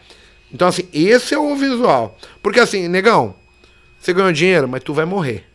Dessa vida não se leva nada. Nada. Então, E assim, o que, que você vai amanhã. aproveitar daqui? O, o que, que a sua filha, quando você morrer, vai falar quem foi o pai? O que, que a- as pessoas que você deixa. Qual é o legado que você deixou? Quem era meu pai? O que, que ele fez por mim? Qual a lembrança que a pessoa vai ter? Porque assim, a gente só é vivo por uma geração. A sua. A Óbvio, sua, do seu lógico. filho, do seu pai. Então, assim, você só é lembrado nisso. Se você não for importante pra essas pessoas, cara, me desculpa. tá rolou tudo errado. nada. Você não deixou nada, não importa o que você tem, você não deixou nada. Sim, mas para essas pessoas vão lembrar. Por um tempo, é o legado. Meu pai me ensinou isso, meu pai fez isso, é, meu pai é, é isso e aquilo. Pode ser bom ou pode ser ruim. Sim. A minha filha jamais diria que eu rodei sem óleo, cara. Jamais. Mas eu hoje eu viso comprar tempo. De qualquer jeito. Eu acho que o Thiago também, o Pablo também tá tentando comprar tempo porque ele tem filhos, ele, ele tem sonhos, ele quer realizar viagens, ele Cara, a gente Exato. mora em São Paulo, você mora em Porto Alegre. Graças a Deus. Dentro do globo, nós estamos no grão de areia. Tem tantos grãos de areia que eu poderia conhecer, e vivenciar experiências e, e me surpreender. Que isso não faz o menor sentido quando você fala que eu, eu vou trabalhar para ganhar dinheiro. Cara, eu tenho que trabalhar para ganhar tempo. Então, eu- o meu foco tem que ser: eu vou ganhar dinheiro, mas com esse dinheiro eu vou transformar isso em tempo. Mas- Seja investindo na bolsa, seja montando um negócio, seja é, investindo em construção civil, eu compro imóveis, sendo em transformar isso em renda recorrente para mim de N, N maneiras. Igão, mas também isso quer dizer que você está ganhando tempo para ser feliz. E nem deu? sempre. Minha bateria acabou. Acabou? Não tem mais chat. Acabou a pergunta. Vamos à última. Tem, tem mais uma aí? Tira uma aí. do seu. Mas. Não, acabou, meu telefone já foi pra. tá Não, o Dudu vai me falar uma última. Boa, tem que ser boa, Dudu. Se vier pergunta ruim, eu não vou responder. Mas só pra concluir o raciocínio. A última, escolhe uma boa. Manda. Não quer que conclua. eu faça? Não vou Conclua. fazer. Faz, faz. Só pontuei o cara. Não, eu Nem paro. quis te interromper, cara. Para. Calma, calma. Você também Você também para. vai me interromper, vou parar. Perdi a linha de raciocínio, pô, ia ser tão bonita, ia ser era, melhor que a ampulheta. Era a melhor coisa. Melhor. É- é- Era a minha deixa. O tempo nada mais é do que você ser feliz. Porque se você é feliz, você não tá perdendo tempo trabalhando. Cara, e que legal que a gente tá falando de felicidade, né, cara? Sacou? Eu tenho isso pra mim. Sou novo, eu tenho uma idade, tenho um número. Eu Quem? tenho, eu tenho, eu tenho os dois. 43, 43. O número alto. Eu tenho dois. Eu tenho uma idade pra parar e eu tenho um número pra chegar. Cara, eu tô cagando porque o mundo vai dizer pra mim. Ninguém mais diz pra mim que eu não chego no número antes da propriedade. Porque eu sei que eu vou chegar. E se eu te falasse que eu cheguei no número e de repente eu não consigo parar? Mas, mas, mas olha que legal, porque você é feliz. Eu sou, mas. Puta, eu acho que eu poderia ser feliz de outras maneiras também. Não, tudo bem. Tudo bem. Aí você corre atrás do que tá faltando pra você. O que eu quero dizer é, eu não acordo triste um dia na minha vida. Ah, não. Não, Não pode ser. acorda. Nem quando o Grêmio perde? Aí é ruim. O Ah. Grêmio perdeu, fudeu. Principalmente Grenal. Mas costuma ser no final de semana. Não. O que A eu gente quero- não conta de azul. O que eu quero dizer é o seguinte, gente. Isso, isso é uma percepção minha. Eu quero deixar um legado, eu tenho uma família, eu tenho uma esposa fantástica, eu tenho filhos fantásticos, eu vou deixar tudo pra eles e que eu consiga fazer pros meus netos. Se eles vão manter ou não, eu não tô aqui problema. ver. A minha ampulheta já foi embora. Eu sou um cara feliz demais, porque eu vou correr sempre atrás da minha realização. O dinheiro é consequência. Ele vem.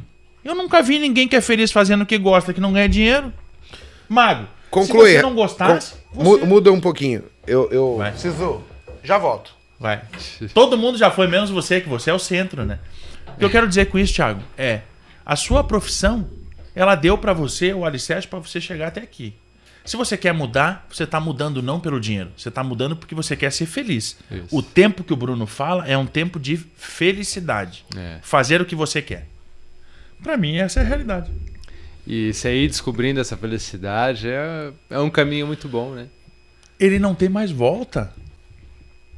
Tem dinheiro envolvido, óbvio. Quem é que é feliz? Hã, acabou o dinheiro, o amor sai pela janela. sai tudo. Leva tudo. É. Se você é feliz e você tem um alicerce pra manter, cara, é tudo nosso. Seja só feliz. Sucesso tá. O sucesso na minha cabeça, ele faz parte disso. Paz de espírito. Ser mais feliz, né? Paz de espírito pra deitar a cabeça no travesseiro, acordar no outro dia e ir atrás dela. Tem muito conceito de ser feliz, mas esse é um deles principal, realmente. Você tá tranquilo com a sua existência, com as suas coisas que você fez E o mercado financeiro traz isso para as pessoas. Eu queria ter descoberto essa profissão antes. há 10, 12, 15 anos atrás. É. Nossa, se eu não tivesse jogado futebol, como eu falei antes, e eu tivesse entrado no mercado financeiro, eu tinha entrado junto com eles. Eu tenho a mesma idade dos Você caras. virava atacante, né? Vamos pontuar da maneira correta. Ampulheta. Aê, boa. O tempo tá correndo. Tic-tac, Mago, tic-tac. tá contigo. Última pergunta. Dudu, última. De novo? Ronaldo Alves. Ronaldo Alves? Ah, Tem como saber quando o problema é, psicolo- é psicológico ou burrice? Eu acho que toda burrice é psicológica. Quando você começa a fazer coisas sem sentido, é psicológico. Você não tem o discernimento exato da realidade, de como pode resolver. Eu não acho ninguém burro. Eu acho que às vezes falta insights, faltam opiniões, contrapontos. Às vezes falta ter aprendido, falta um cara pra ensinar. Aí seria arrogância, não burrice. Quando você não aceita aprender? Não, quando você. Se o cara não aceitar o aprender, cara tá ok. lá se Aí é metendo, burrice. alavancando e ele não sabe nada. Mas às vezes é arrogância, ele acha que sabe. É, tudo bem. Mas aí diferenciar a, a, a idiotice do cara que só tá sendo burro. E o, o, o cara que tá errando, ele, ele só tem que parar. E aí o erro grande, a idiotice, é Vai que ele diminuir. não para. O erro grande também, assim, ele diminui, né? O, o que tá machucando. O, o, o tal do Dunning-Kruger, o efeito, ele diz o seguinte, que confiança tem mais a ver com arrogância do que com inteligência. Mas digamos, se o cara tá lá por inocência, arrogância, falta de experiência, Total. ele mandou bem e duplicou o capital, tudo bem. Até aí tudo bem. Vamos, vamos pro, pro palpável. Tá, ele duplicou. Bate-se palma pra quem consegue Ok, fazer isso. agora a idiotice vai estar e o cara não saber parar. A questão, eu acho que não é nem essa, é porque assim, a grande maior parte das pessoas que chegam aqui, elas são inteligentes por ganho de causa. São bem-sucedidos. São pessoas que são inteligentes ou são profissionais de TI, ou são Não, mas aí o cara vai dizer. Exato. O cara vai dizer empresários. Hoje, hoje o E, mercado assim, só e- caiu. E, e- e aí eu acho que assim, esses caras, eles sofrem o efeito assim. O que eu entendo, que eu sei, já é capaz. Ele entra na questão confiança, que tem mais a ver com arrogância no caso, porque ele até pode ser inteligente, bem sucedido, mas ele não tem a capacidade de ser humilde de falar, cara, desse mercado eu não conheço nada. eu preciso-" Então, ele tem alta confiança, baseado em algo que ele fez que não tem nada a ver com investimento. E isso, nesse caso, se torna arrogância e, tipo, Não, você tem razão. O é cara foda. erra muito porque ele ainda não sabe nada e aí ele tá lá se metendo a querer saber. Isso não é inteligente, é burrice. Porém, o cara que tá lá, que nem o Danny Krug, alto desempenho porque ele, é- ele não sabia o que fazia. Até aí tá tudo bem. Mas o cara que tá errando e ele teima. Hoje, hoje, eu. O mercado eu achei, o mercado vai subir. O mercado já tava numa região de suporte. E o mercado lá fora tava bom. Então eu falei, vai subir. Só que eu tive a humildade de dizer eu errei. E aí eu er- parei pequeno, depois entrei na venda e deu tudo certo. Porém, se eu fosse muito. Não sei se a palavra é burro ou arrogante, mas eu ia dizer, não, vai subir porque eu sei que vai eu subir. acho que tem a ver com prepotente. Mas É, isso. é, é, eu tava tentando buscar exatamente essa palavra que ela encaixa no meio. Porque burrice é você ter falta de inteligência para algo que você vai fazer. Arrogante é você ter 100% de certeza de algo que você, Você, não, não, tem domina. domínio. Exato. Nada. A prepotência, ela tá no meio disso. É. Você junta as duas coisas. Você não tem domínio para absolutamente nada. Você não tem o conhecimento suficiente para isso. Você bate no peito assim, ó. Sou foda. Eu sei mais que você. Gente, Sou foda. olha só. O truck tá ali cheio de fome. O Dudu tá com lombriga já na barriga. o truck tá rindo igual o Muttley. O cachorro do Dick Vicarista. Gente, encerramos o Botecast. Eu acho que foi legal pra caralho. Foi um prazer O pessoal tem que comentar. É, Eu, eu gostaria que vocês marcassem aí. Se tem alguém que vocês quisessem que a gente trouxesse. Se qualquer um de vocês querem vir, Isso é legal. tem uma história legal, um negócio pra debater, pode. Marca no chat, pondera. Vai vir. E, pô, é um bate-papo que não tem a ver com ganhar, perder. Não vou vender nada. Não quero te vender nada. Nada. Eu quero abrir a cabeça das pessoas para elas entenderem que elas são capazes. E eu acho que você faz isso, você faz isso. Eu, quando converso com vocês, eu tenho um. Como que eu vou dizer? Eu tenho um ganho de capital conversando com vocês, porque assim, vocês me mostram opiniões diferentes de pessoas inteligentes, pessoas que chegaram lá por caminhos diferentes do que eu cheguei, mas eu tenho opiniões de pessoas que podem me ajudar a eu voar mais alto. A ideia do Botecash é, além de informar as pessoas sobre trade, como agir, o que que ferra, onde que tá o- os pingos nos is, é trazer para vocês opiniões divergentes, contrapontos do que você de casa, do que eu penso. Porque às vezes eu vou falar uma coisa que choca o, o Thiago, o Thiago manda uma resposta e fala, caralho, não, não tinha Não pensado nem nisso. pensado nisso. É a história. Então, esse bate-papo é o que evolui as pessoas. É você aceitar que tem pessoas tão quanto capazes ou quanto você. E, e que elas podem pensar algo que vai te ajudar. E que é possível. Muito. Porque, porque o que todo mundo procura no fim da história, quando tá assistindo live é assim, meu Deus do céu, o que que tá acontecendo? É possível. É possível para absolutamente todo mundo. Tenha disciplina, siga as regras e tente ser feliz. Não se auto-sabote, né? A maior parte é autossabotagem. Lógico. É você se fudendo e pondo a culpa nos outros. Então, assim, puxe a responsabilidade pra você. Pra você. Entenda que você tem limitações, entenda que você não é a melhor pessoa do mundo e que você ainda pode evoluir muito. Só cabe a você falar, cara, deixa eu ouvir um pouco, deixa eu tentar fazer diferente. E assim, não é na primeira tentativa que você vai conseguir. É tentativa, erro, mas você tem que sempre ir mudando. Porque o que a gente faz e não alcançamos o sucesso, significa que nós descobrimos uma maneira de não fazer. Então eu preciso agora descobrir o que, que pode mudar. É um ajuste, é um detalhe. Normalmente não, não tá muito longe, entendeu? Eu acho tão legal quando você fala isso. Isso me empolgou várias vezes. Quando eu tava lá desesperado e você dizia, não, às vezes é um detalhe que falta. E é mudar." um detalhe, é, é o entendimento. Por isso que eu, eu, eu tento fazer hoje com que os meus alunos bem-sucedidos ensinem, expliquem o Pelo que exemplo. eles fazem para as outras pessoas. Por quê? Eu entendi que não somente o que eu falo é, é capaz de entrar na cabeça do camarada que tá vendo a gente. Às vezes eu tô falando e o cara não tá entendendo. Mas o Thiago vai falar uma coisa que vai fazer total sentido pro cara e, e ele vai passar a entender uma coisa que ele não tinha pensado. A ideia tem que ser essa. A evolução dos seres humanos é essa. Fica muito mais próximo. Quando você tem o seu ídolo falando algo, é distante. Quando você tem alguém no meio desse caminho dizendo que conseguiu fazer o que o seu ídolo fez e deu certo, é, É, próximo. muito. Você se coloca na mesma mesa. O Tiagão falando que ele consegue acertar pelo que você faz, traz muitos caras que têm idolatria por você acreditar que é possível. Prova social. Isso é possível.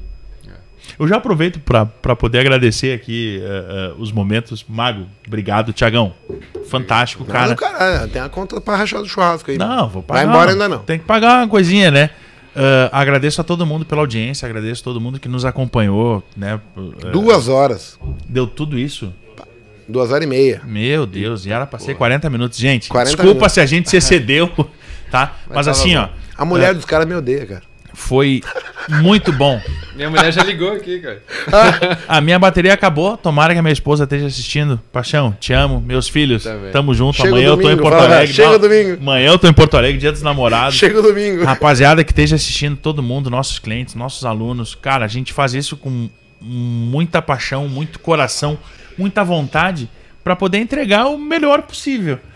Nem sempre o que a gente entrega, tenho que fazer o meu melhor, cara. nem sempre o que a gente entrega é o que é o esperado, mas a gente tá se dedicando ao máximo para isso. Obrigado, Tiagão, obrigado. Obrigado, Mago, fantástico, tá? Quando Gente, precisar. Muito obrigado. Eu vou agradecer. Eu, eu queria que o, o convidado especial, se terminasse a live, passa a sua mensagem pro pessoal. É, eu acho que o que eu tenho de falar de melhor pra todo mundo é que vocês tenham calma, mas continuem batalhando pelos seus sonhos, pela felicidade, e isso aqui é uma das armas que a gente tem pra conseguir chegar lá. A amizade também é boa pra caramba. Tá aqui com vocês, além de tudo, de poder ser uma ajuda pra alguém, é um prazer. E eu quero alimentar com isso pra mim e pra quem acreditar que pode aprender mais. Isso é um caminho bom. Isso é legal. Gente, muito obrigado. Até a próxima aí com o Botecast. Valeu!